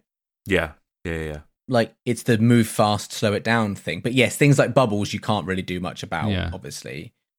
Um, a blink, I mean, blinks are pretty quick, mate. Slow them down, still pretty quick. I could blink well slow if I wanted to, mate. There's there's one horrible blink in in the making of where you can tell that Thom is like struggling like really struggling, and he like blinks like he's in pain, and then has to pull the cord. So I mean, if people haven't seen the the No Surprise music video, he's in like he's got a fishbowl on his head basically, and it slowly fills up with water. It's ho- it's really horrible. He has to like hold his breath for an extended amount of time. He fucks it up numerous times. He gets really angry, right? Mm-hmm. When he starts Yeah. banging his head against the thing that he's in, it's quite alarming. That's what I mean. I think I think we're literally watching someone have a panic attack at some point there. Yeah, yeah, yeah, for sure. I mean, wouldn't you? Your head's strapped oh, in. I couldn't do it. It looks, it looks horrible. Yeah. It looks horrible. Um, I can hold my breath for quite a long time. I'll be alright. can you? I don't want to dip Yeah. into Cruise's territory here, but Tom Cruise can hold his breath for six and a half minutes. That's So insane. yeah, that's something, isn't it? That's, When I was in the car with Lucas recently, I tried holding my breath in a tunnel, and then I realised how long the tunnel was. Like, I, I also I also slowed down. he did, Great, yeah, yeah. he did. One You're, mile you're trying it, are you? As we got to it, I was like, "Oh, do you ever play the game where when you drive through a tunnel, you have to hold your breath through the entire length of the tunnel?" He's like, "No." I was like, uh, "It's coming up to a tunnel in a minute," and then I slowed down to fifty. Uh, we get to see the end of year lists, and they're on all of them, and then obviously so much more traveling. Um, there is a, a song that they're working on in rehearsal that is played. Um, I'm going to play a bit of it because I love it.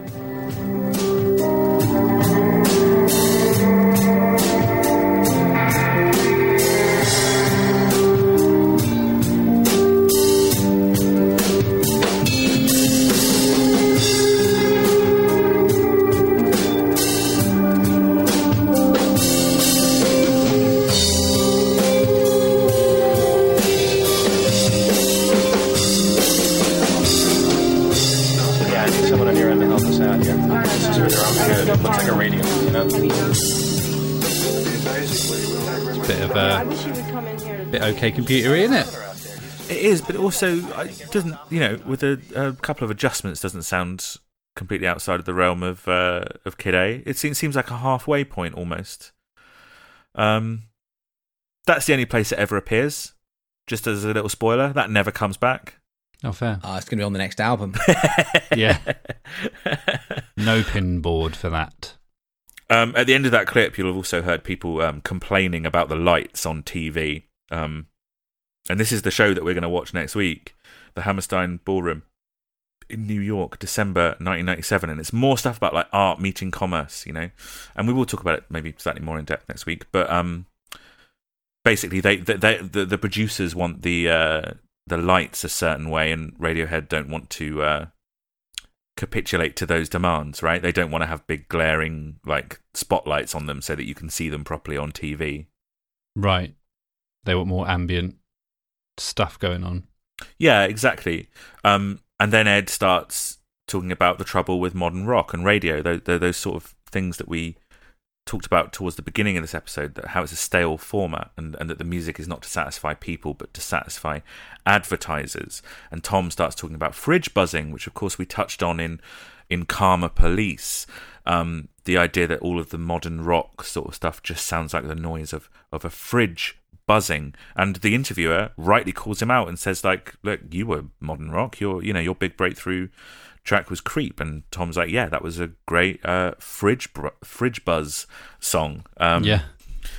and and then Ed, uh, like outside of the film, Ed has has an interesting like quote around this sort of idea of like commerciality, um, and and especially in in the record industry in the nineties. So Ed has been quoted as saying that um, people underestimate what the general public is capable of listening to. Everything is so heavily formatted, not just in America but in the rest of the world as well. And what's happened is that radio people are scared to be proactive. There's a lot of good music out there that never gets heard on the radio. It's not above people's heads. People get it. We're people making it. Other people are capable of getting it. We just have to break away from those constraints, particularly the commercial constraints. People have to be braver. I think that's interesting. What do you think? Well, I mean, we know what comes after. Obviously, Yes, that's a good. That's that's an interesting point. Yes. we obviously know where the album they do next. It's hard. It's hard to to hear a quote like that and not think, well, OK Computer was so um, not experimental, and it, it's easy to think that because of how influential it was. So it's it's weird to hear him talking about that because in my head, all a lot of the songs on OK Computer are like radio bait. Do you know what I mean? Like it seems like they were making successful, uh, uh, commercially successful songs. I mean, they weren't at the time, right? Because it's very easy to go, well, yeah, but fake plastic trees is Coldplay. Like, do you see what I mean? Like he's talking about um, how it, it's easy to uh, we we should be expanding. Uh, people on the radio should be expanding their horizons and be playing weirder stuff. Is he is he trying to get out of the fact that like the stuff they're playing? No, I well, I think he's talking about like the fear that people have of upsetting advertisers. Hmm. Because if you listen to music that's like in adverts, there's nothing interesting happening. Do you know what I mean? Um, and radio, like he's specifically talking about radio play, um, and radio, especially in America, It's Radiohead. it's it's designed it's designed just to sell advertising space. So the music on it needs to be the most kind of middle of the road, pleasant sounding kind of music, you know, with with no difficult ideas or sounds introduced because Right. it might upset the advertisers or it might cause people to turn to a different station that is playing something more pleasing and therefore they wouldn't be buying the products that are advertised later on in that same show. yeah. And I think Ed is talking about like we need to get away from that. Yes, while having songs that are played on the radio a thousand times a day. But they're but that's now. And I'm just Steve, finding that seems like an exaggerated number, mate. That doesn't. Seem I No. reckon it's not like worldwide. If you take all radio stations into account, I reckon Radiohead Oh, were mate, played thousands of times a day. You might be right. and then like and then and then straight after that there's there's Thom talking he's he's kind of he's kind of forming his own backlash against the idea that they're an important band. Did you catch that? I don't think I got No. that bit. I no. He's he's saying if they're going to call it a concept album or whatever, Yes. just let them. It's all just noise. We've we've done our job anyway. Let's just add to the noise. Yeah, let them focus on the concept album stuff and the technology, which I found really interesting because it, it seemed like he was kind of distancing himself from those things. But I guess that's what he's saying, isn't it? It's like we've done that now. We've done we've said that. They can just talk about it now. Yeah, yeah, yeah. Or, or he's saying that, like, look, if they want to, you know, if, if they want to interpret it a certain way, that's up to them and has nothing to do with me. You don't need to ask me questions about why this album is called OK Computer. What you know, what technology has to do with this album. You don't need to ask me because everybody's already talking about it. And maybe I didn't intend those things at all. I think he's taking the idea of artistic intention actually, like, kind of like away from the album, which is kind of interesting Yeah. for for for a band that are so known for being, as you said, Lucas, pretentious and putting all the art back into music or whatever. It's interesting that he's sat here um, after releasing one of the you know what a lot of people say is one of the greatest art- artistic achievements in, in music and going like no what, what are you talking about we're just making music if people want to say that about it that's fine that's up to them but that's not what we're saying He's just being modest. I think he's being modest and he's being obtuse as well. I think he's being pretty disingenuous, to be honest. I think he just doesn't want to have the conversation, right? He must be so. At this point, he must be so difficult to interview. Imagine being an interview and you're all excited. You get to interview Thom Yorke from Radiohead, and then like you go home and your husband or or, or wife or whatever is like, oh, how did the interview go with Thom Yorke? And they're just like, Oh, it was a struggle. It was fucking dreadful. it was fucking awful. Christ. I, I want to send you. I'm going to send you a clip from a Kid A era interview in a minute. Uh, you'll like that. Um, but also, these are clips extracted to make him look that way. And if you read, I've read a lot of the interviews around OK Computer. Obviously, Thom gives a good interview at this point. He's you know charming and he's funny and he does talk about the artistic intention, intention of the album. This movie does kind of have a point to make, I think, right? yeah. And then it cuts to them, uh, Ed and Phil going to radio stations to premiere a new song, right? You know, when they go on and they give a little bit of an interview and then go, and now here's our new song. Do you, do you remember this bit? And it's 15 step. It's another one for the pinboard.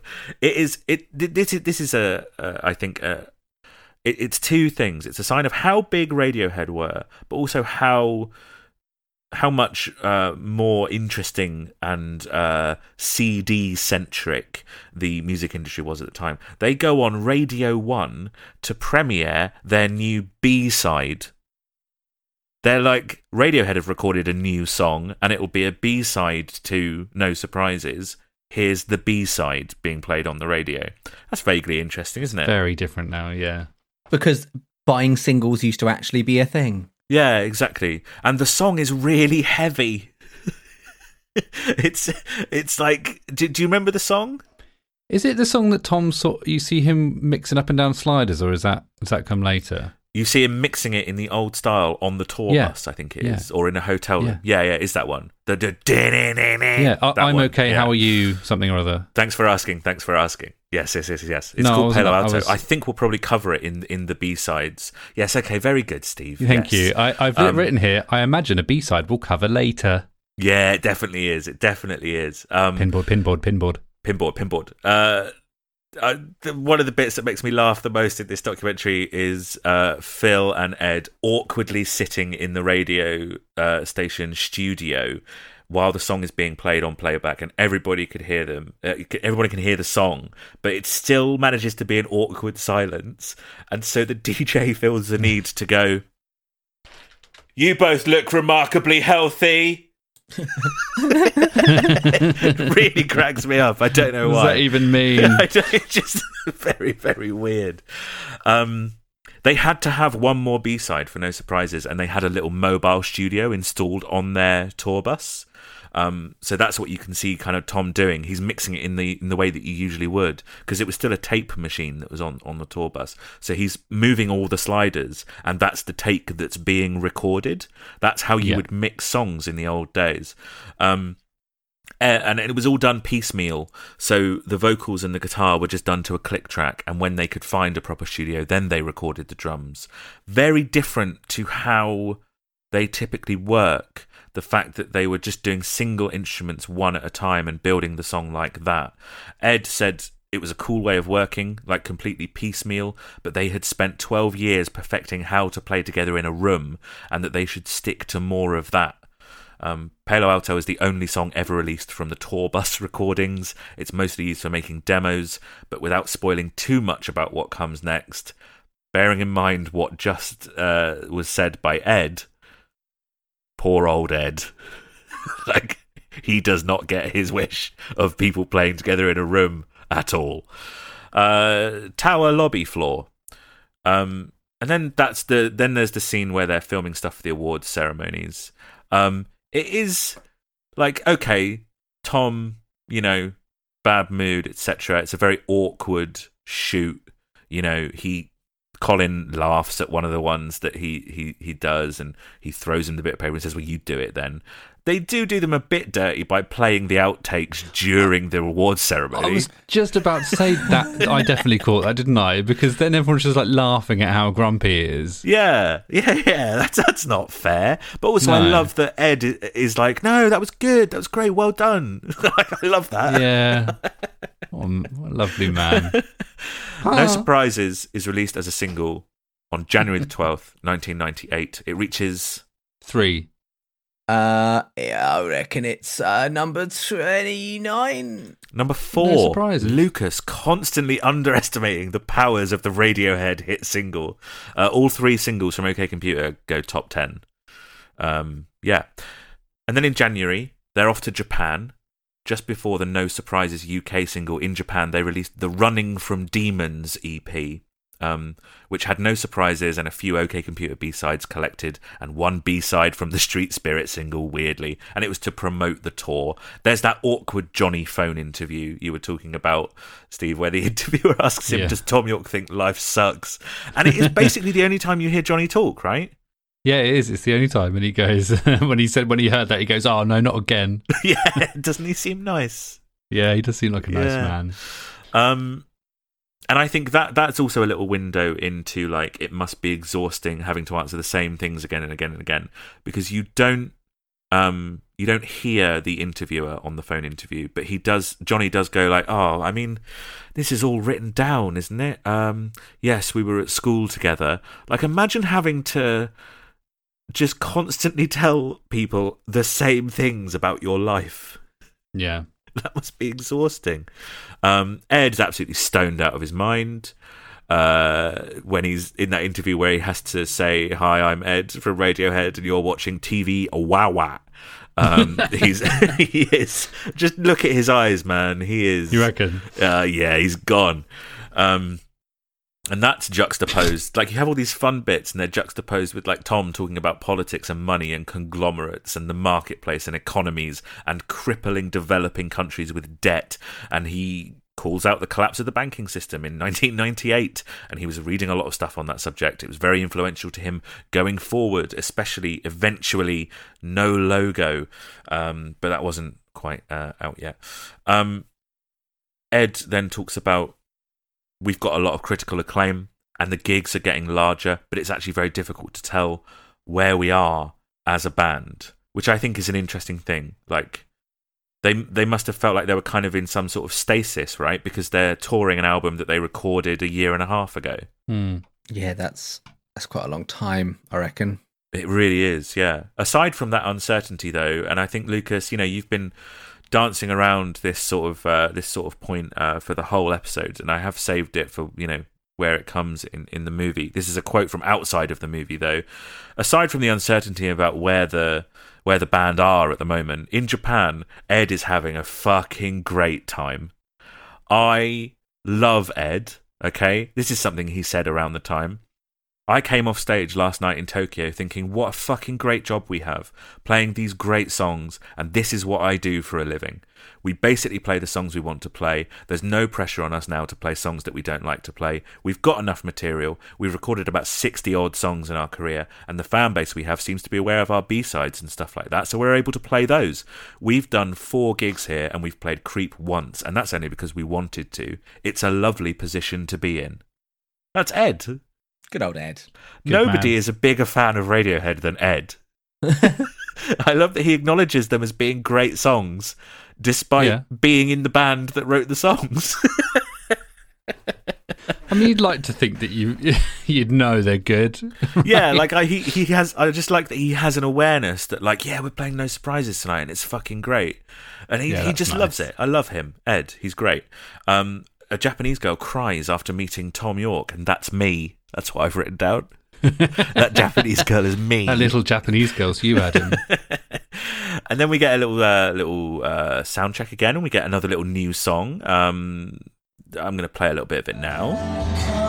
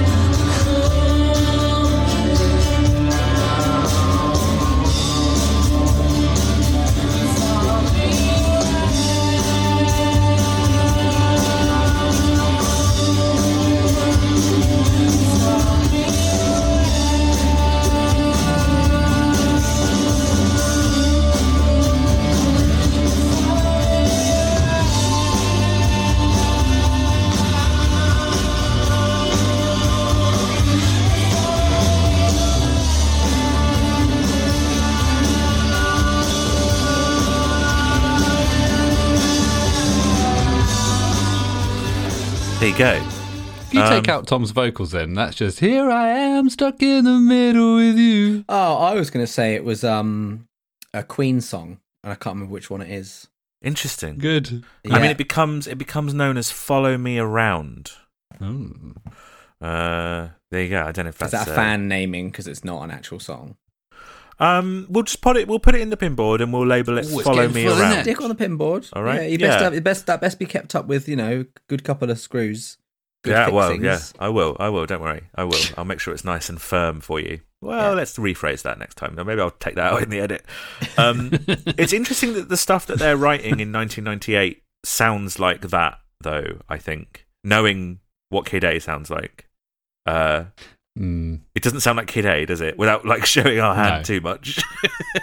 no. just a little glimpse into what like could have been and then we uh then we get you know the full Thom Yorke experience, where he's saying things like everything that's happened after Glastonbury has been a letdown, um, and he says. Uh, You'll become a hypocrite, a liar, paper up your own cracks, and that's what being an adult is. Then you have babies, and that's it.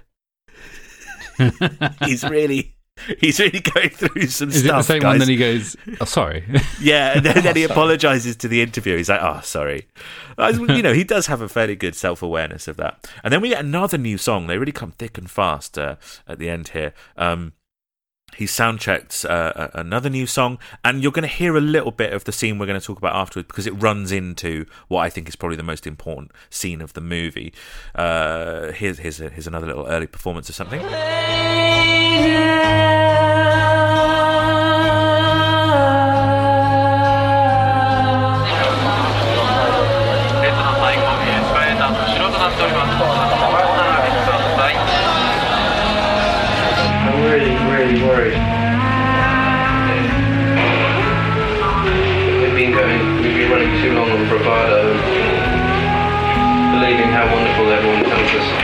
We are. Yeah, the expectation of people. Well, Jonny, last last year with the, we were the most hyped band. We were on all, you know, we were on number one on all the polls and all, and it's bollocks, man. There you go. Uh, I just left that little bit at the end because I think we're probably going to talk about that scene a little bit. But we should put that in the pinboard first. What do we want to call it? Call it that sounds like Radiohead. Okay. Because that, because that, I reckon that sounds. That's exactly what Radiohead sounds like. That is. that sounds like the bit in Paranoid Android, the the rain down. the rain down. yeah. Okay, so what what shall I put it down as? sounds like Radiohead. Okay, I will. um, so he can. I don't know if you can hear it. I mean, you know, it's a very montagey movie. Not everything is easy to pick out. He says, "I'm really worried. We've been running too long in bravado, believing how wonderful everyone tells us we are." And then someone comes back to that and he says, Well, Jonny, last year we were the biggest hype band. We were number one on all the polls, and it's just fucking bollocks, man. Um, and they have a discussion about, you know, should that change what we do? Should we let that external force, all of that hype, should we let that change what we do going forward? And Thom says it's just a complete head fuck. And Ed is again being a great mediator here. And Thom says, I think we should get out while the going's good. And he looks very upset and very confused and very angry. Imagine they had. Well, they they honest like honesty, they really they really really nearly did. Um, you don't tend to see bands like this in documentaries. They're very vulnerable here. Uh, I don't think they come across especially well. it's very human, and you know there's the toll of the business there, but it also maybe sets them apart. You know because because we do know that they carry on. You know, it's impossible to ignore that context when you're watching this movie in 2022, like you said, Lucas it does kind of set them apart as a band who are very aware of not buying into their own hype. A lot of bands, I think, become stale because they have people telling them how wonderful they are, and then they start believing that, and then they just keep shitting out the same old nonsense to sort of like diminishing returns. That's. I mean, that's why we're in the position we're in.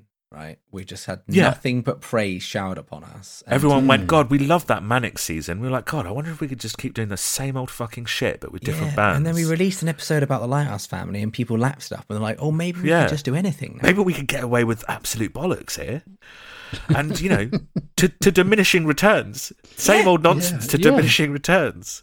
Um, but, but the idiots just keep lapping it up. they're lapping it up. And I think loads of idiots would have lapped up OK Computer too, right? What In the same way that loads of idiots lapped up all of Oasis's music. Do you know what I mean? There, there's a band who did one album and everyone told them how fucking great they were, and they did the same thing for a decade. And then they You know? split up, and then they individually went off to go and do the same thing The again same for another again. decade. this scene though this is a pivotal moment of the band deciding to just kind of stop doing whatever they're doing um, just because the hype demands that they do it again do you know what i mean and we know Yeah. that they don't really like do it again um the japanese fans at the airport who are crying and again ed is lovely It's all right. We'll be back again. yeah it's fine you'll be fine We'll Yeah. be back again in a couple of years. Oh, Ed, lovely. And then they're off to off to Australia, and it's here where I remember. God, this movie's fucking long. Like I know it's only an hour and a half, but it feels like five hours, doesn't it? I honestly, Yeah. this really, I it felt like a three day long documentary. I was like, how is this still going? And I think that's the point. Like, imagine imagine this being a year of your life. We only have to do it for an hour and a half. Like, I definitely got to the point where I started doing other things at the same time because I was bored at that point. so they were in Japan from the 13th to the 24th of January 1998. 10 shows in 12 days. Then New Zealand three days later. Then Australia two days after that. New Zealand and Australia is nine shows in 13 days. That is like. That's so intense. And they, they will have been so jet lagged. To go from the UK to Japan and then have to do all of those shows in Australia as well. That is pretty crazy. Um, Thom let slip that the Grammys said that they weren't very good for the ratings, so they won't be performing on the Grammys. Um, and talks about taking on risks and the trap of kind of, oh, well, if my fans love that, we should do more of it. And he also talks about the allure of money in that case, the idea that, like, record labels would be like, well, you can sell much more if you do the same thing again, or we will give you more money to do more of the same. Um, which I also thought was interesting. You don't see that in loads of music documentaries. Yeah. I mean, we've talked about this when we talked about previous albums already. That um, with other bands, even where, yeah, it's very easy to do um, a Coldplay, right, and just like do Origin of Symmetry two, Electric Boogaloo, or do everything must go. t everything must go to Electric Boogaloo. Yeah, it's something we've talked about for loads of bands. Like, you know, we we all enjoy when bands like try and uh, you know push their sort of uh, sort of limits. Um, but it's interesting just to hear like Thom talk about it that brazenly in a music documentary that are usually made to promote the band. You- Do you know what I mean?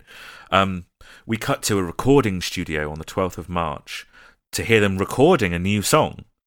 Um, I have a little clip of it. It's it's a really um, difficult thing to pull a clip of, just because the way that it's shot, like they again do that. They're trying out a new way of recording, basically, because they're on a deadline. They do it all piecemeal. They'll do the drums separately, then they'll do the guitar, then they'll do the vocals, which I think is, guys, that's pretty much how we kind of assume that all modern music is made, right?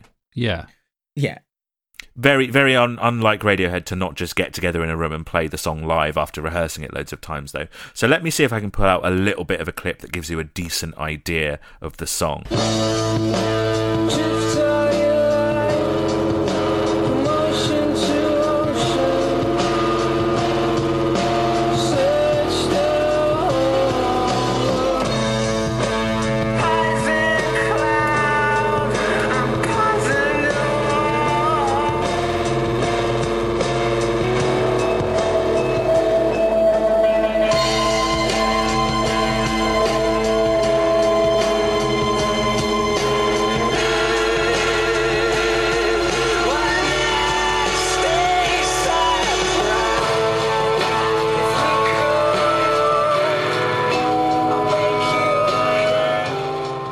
so that's not what the song sounds like that's little bits of them recording different sections of it which is why you can hear the instrumentation change ri- quite rapidly but guys that fucks It's very, very dark and dense. I reckon it sounds like Radiohead.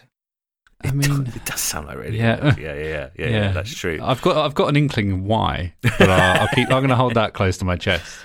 Uh, I don't want to get it wrong. you, you like a particular kind of song from a from a movie series, don't you? Doesn't this sound like one of those? Well, hang on, now you have to elaborate because you're being very, very vague there. This sounds like a Bond theme. It sounds like a very particular. Okay, it sounds like a Bond theme. It does, right? I think I mean, I guess, yeah. they they they have said that this was their attempt at a James Bond theme. Um, but this is recorded for the Avengers, the '90s movie of the remake of the TV show The Avengers. You know, Oh yeah. no, who was it? Was it Uma Thurman?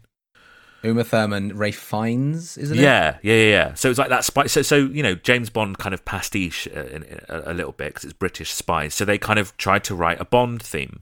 Um, it's interesting to see them working in that way, and I think it shows how Thom is in the studio as well, where we cut from him going, "It's fucking brilliant, man," to another clip of him going, "As usual, we've been working all day, and all we've got that's any good is the bass and guitar." like Right. pretty dejected, and But obviously then that's that's funny because then other times you've talked about where they've like just like lay it down in one or two goes and they've written like some legendary song. No, no surprises was like the first take. Yeah, yeah, Yeah. yeah, yeah, yeah, exactly. Um, look, it's a slightly new way of working for them. Obviously, it didn't work because the song did not pan out. It was not on the soundtrack for the Avengers. Um, we'll put it on the pinboard, I suppose, because it's become a bit of a fan thing. It, it gets Bloody pin. occasionally wheeled out at, at gigs, and there's a bit of a story What? They for it. wheeled out the most random shit. They um, you know, th- th- there's well, you know, they use gigs to work on songs as well. You know, they're a weird band. Are Um, they working on the Avengers theme from 1998? I mean, they were at some point. You know, it, it all things are above all else Radiohead songs. You know, anything is up for grabs. Um, so we'll put it. Um, it, it became known amongst fans as Big Boots. So we're going to put it on the pinboard as Big Boots. Um, Sorry, just just an important piece of information by the way. Forgot to mention that Sean Connery's also in that film. I did not know that. That's very interesting. An actual James Bond. Um, Yeah. OK Computer winning the uh, the Grammy for Best Alternative Music Album or whatever what is it answered for meant that there was a demand for a new product in the US. So the band put out the How Am I Driving EP in the US only on April 21st. It's Airbag as the first track and then some of the B-sides from OK Computer, some of which are shared with that Japanese Running from Demons uh, EP. On the front was a phone number that you could call to tell the band how they were driving. Um, you know, you were greeted with like an answer phone message to leave a message. On the inside was a um, was was a questionnaire, which I, I think is is uh, is very interesting. The artwork for this is is very interesting. Again, that idea of art meets commerce that the post OK Computer era is all about, and this film plays into. On the inside of the booklet, there was a questionnaire. It says, "Thank you for choosing this quality product from Radiohead. Please help us to help you by filling in this questionnaire." Little Jerry Maguire reference in there, and you, there are numerous phrases that all seem random, and you can tick. There's a little tick box next, a little tick box next to them, and it says things like, "What a clean city! I'm kind of sleepy." Uniforms with your name on. My everyday life. Thick smoke, no breeze. We plants are happy plants. 200 people faint, hard to breathe.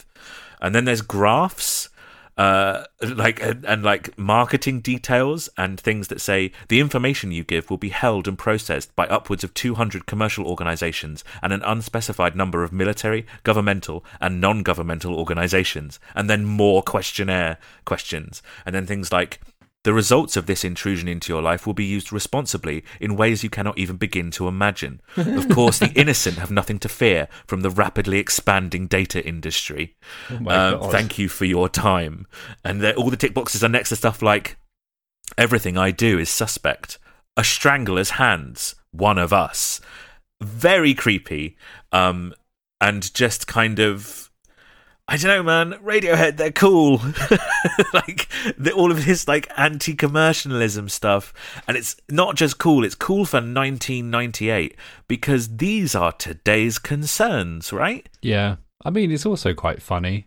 It's very funny. Just yeah, some of the yeah. things. It's like um, satire, right? The fact that is how. Well, yeah, uh, yeah, exactly. And it's just the how how am I driving EP and airbag is track one. Is very Yeah, exactly. It's really funny. Uh, the the front of the DVD for meeting people is easy. The meeting people is easy is one of the smaller bits of text on the front. Uh, the biggest text it just says you are a target market. and it has like graphs and um, instructional pictures on how to operate a car and stuff like that. Uh, yeah, all sorts of like anti-capitalism, anti um, data companies, anti-advertising, anti-sloganeering sort of stuff in here. But they're using slogans to do it. It reminds me a bit of like Manic Street Preachers. It sounds like something they would do. Um, Do we Yeah. do we know that that is a Radiohead thing? It's not you know it's not some marketing company. Like they, are they hands on enough that that is that has come from them? this is all Stanley Donwood and Thom Yorke. Yeah, Nice. they do all of the artwork themselves. There's never no one else ever touches it for the rest of time. Um, at this point, they've been touring solidly for 10 months and they've covered every major territory in terms of album promotion. So it's back to the USA. The next US tour lasts from March 28th to April the 18th. It's 14 shows in 23 days. Uh, in the movie, we see an argument that they're having backstage. That's not before a show or after a show, that's during a show. What? That is in between them coming off and then going back on for the encore with Thom just being like, I just can't do it. I just don't want to do it. And then people going like, well, you know, shut up. We've got to do it. Um, and then it shows them working on uh, another song in soundcheck, and they played it that night. Um, that that is the last show of the OK Computer tour, the Against Demons tour. The last show of the entire world tour is packed by celebrities, and you can hear in the bootleg, and there's a really good bootleg, by the way. You can hear how relieved they are to be done. They genuinely sound like they're having a good time. They play a bunch of songs that only ever get played at that show and have never been played live again. B sides, new songs. They play almost all of OK Computer, and it feels like a real celebration. Um, the new song that they play uh, is is worth uh, bringing up because it sounds like this.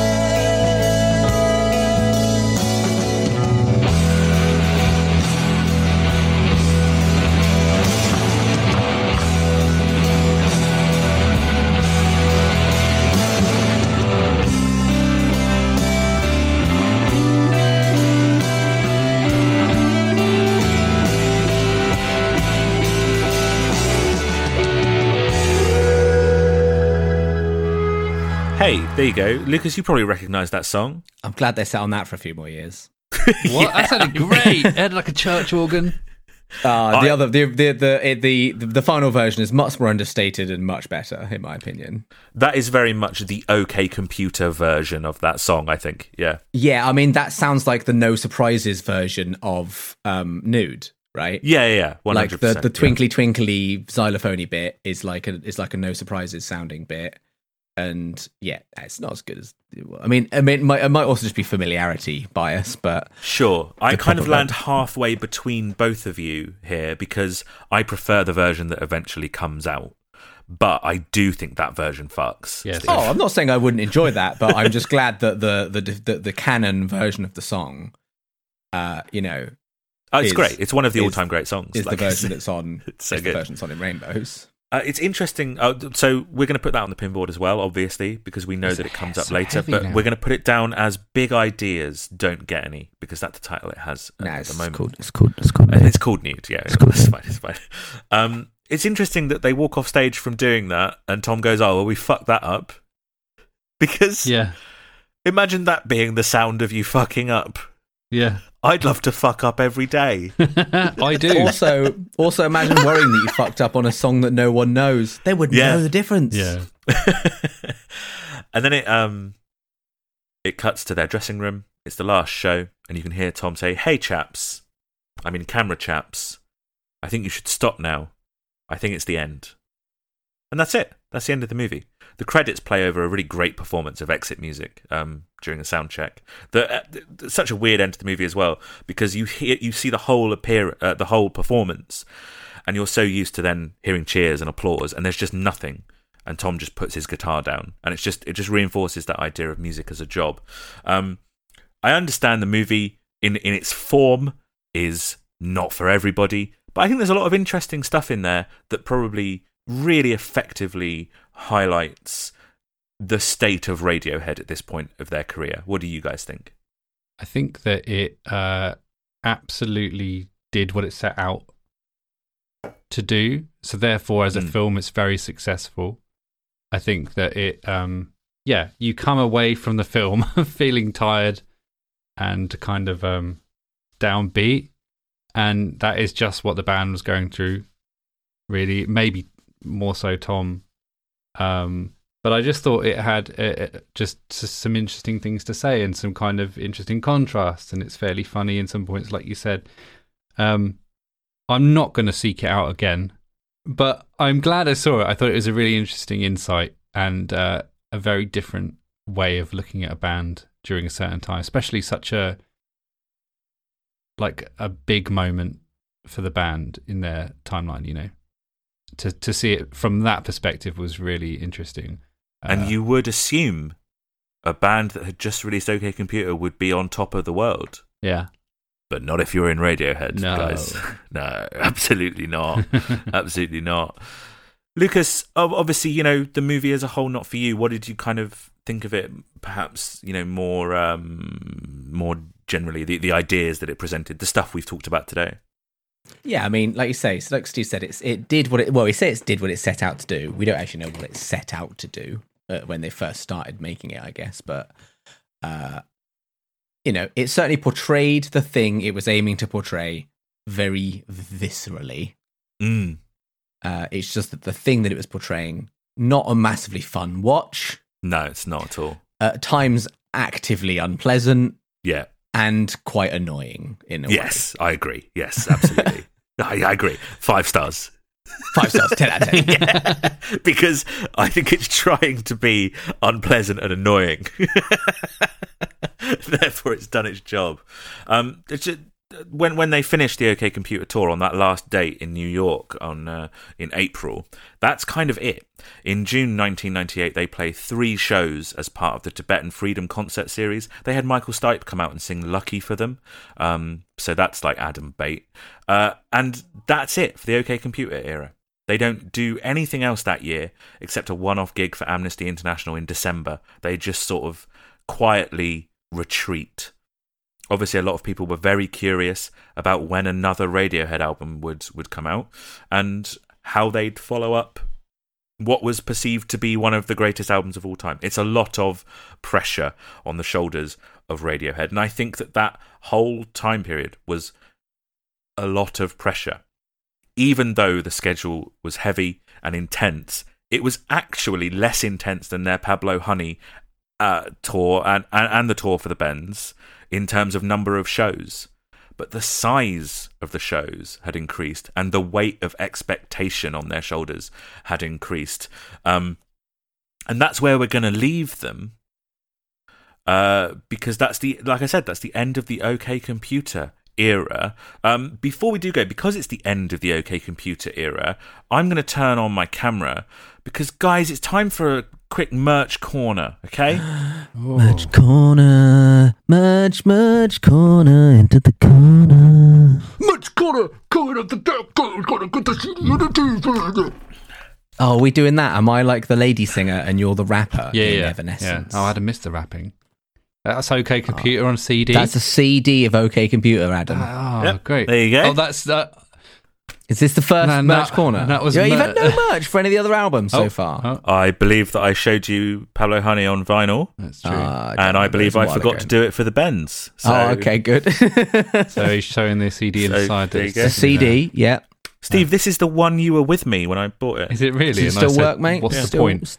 What's the point? It sounds depressing. What's the point? Oh, I've got something else here. It's the uh, meeting people is easy DVD. It's not uh, the lighting's not DVD. Oh, standard, just standard def. yeah, Ah, it's- come on. Yeah. Where's the 4K Blu-ray release? huge uh, sort of stuff there. It's it, it, it's it's um it's modelled after like a self help book, which is like like it fits in with the title "Meeting People is Easy." Um, and then on the inside cover, it says, If you have been rejected many times in your life, then one more rejection isn't going to make much difference.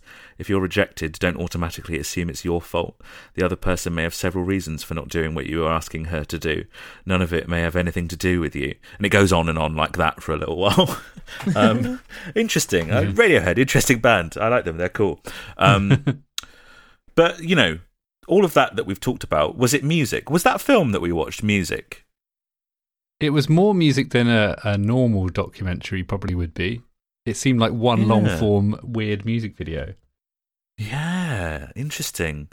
Lucas, come down. Uh, you know, music or not, It contained nude, mm, so must be. must be music. Excellent, excellent, excellent. That pretty much brings us to the end, except I was wondering if we did have time for an email. Yes. Okay, in that case, I'm going to read you an email from uh, Jose Velasquez. Um, Hi, mates, from across the pond. My name is Jose. I'm 25 years old, and as of the time of sending this email, the episode on Radiohead's Drill EP has just come out. I've been listening to the podcast since the first episode of Muse came out. I consider myself a big Muse fan, a huge Radiohead fan, and now a very big Billie Eilish fan.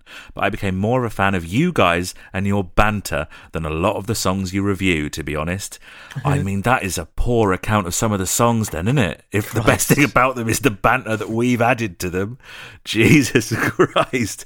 I also retroactively listened to your whole Manic season. Thematically and artistically, I got really interested in the Manics as a band, but musically, let's just say the genre is not for me. Now for my sales pitch for a season. Okay, interesting. I'll try to keep it concise. Hmm, okay. With Billie, you demonstrated a willingness to get out of your comfort zone musically, so if I may suggest pushing that comfort zone even further and through the language barrier, my suggestion is Stromae, the French artist. I know you guys probably have the next 20 seasons sorted and planned, but hear me out. Yeah. The biggest selling point is that he has a very short discography at only one EP and three studio albums. Therefore, it lends itself to another mini-series like Billie's. Furthermore, his artistic experimentation and heavy and nuanced themes make him, in my opinion, one of the greatest writers of our generation. His music is very varied stylistically, so there's at least a little something for everyone to enjoy. Mind you, I only know the tiniest amount of French, and honestly, it's mostly asking for directions to the nearest toilet, but even then, through translation, I can appreciate enormously his lyrics and themes. His background and story as an artist is also fascinating, and not, with all due respect to the other artists, the typical white privileged way into the music industry. Now, I have no idea of your relations slash knowledge of Stromae, but using your internet perspo- personas, aka stereotypes, I reckon Lucas is still wondering how to correctly pronounce Stromae and how it is written and getting lost in that thought for ages. Lucas, accurate or inaccurate? Um, I get lost in every thought, Great. generally speaking. so I guess it's accurate. Adam has listened to Stromae since his first song, followed his career, took French lessons just to understand him, knows his blood type and details of his birth, and can sing all the lyrics to all the songs. Go on, what's Steve going to be? Here we go. Steve is wondering what a French is and why we would use a descriptor of fries for a person. I mean, I I mean, I'm not a racist. He's nailed you. He's absolutely nailed you, Steve. uh, I've never heard Stromae, and I'd never heard of Stromae until this email. So I'm going to go and check it out, and uh, I will report back on the next episode. Um, anyways, hope this isn't too long. Love the podcast. You'll keep doing it until all three of you die, please. Also, Steve, I love you, man. I was just joking with the aforementioned. With great respect from Austin, Texas, Jose. Lovely. Thank you, Jose. I mean, I love That is an lot, incredibly so that's fine. accurate account of our personalities, and a, a very a very nice email to read as well. Um, Um, look look forward to our new podcast. What is a French? that brings us to the end of another episode. Thank you very much for listening. Our next episode is out next Monday, and we're going to provide some deeply insightful commentary for Radiohead's performance at the Hammerstein Ballroom in New York for MTV's 10 spot in 1997, despite having cleared up all of the context in this episode. So that'll be pretty loose. Uh, but before that, come talk to us. Tell us what you think of the movie Meeting People is Easy of this episode. Maybe you went to a Radiohead show in 1997 or 1998. We would love to hear from you if that was the case. We'd love to hear from you anyway, and we can you can you can make us hear from you by finding us on Twitter, Instagram, or Facebook at What Is Music Pod, or on TikTok, What Is Music. And if you'd like to send in something a little bit longer, like Jose did, we'll read it out on the show. Email us, whatismusicpod at gmail.com. There's also a couple of ways of supporting us financially if you'd like to. One is to buy our merchandise. If you go to whatismusicpod.redbubble.com, you'll find some stupid designs and one cool one. And if you'd like to just chuck us a couple of quid because you don't fancy the merchandise, you can go to ko-fi.com, which is ko-fi.com slash whatismusic. All donations are really gratefully received. They genuinely are. They go towards our running costs, and sometimes we'll do something social when we can bear to be around each other outside of these very long episodes. Uh, that about does it. Thank you again very much for listening. But before you go, guys, do it with me. Don't leave me high. Don't leave me Don't me. leave me. Bye. Goodbye. Oh, no, I got it Closer. right. It was that time. closer this time.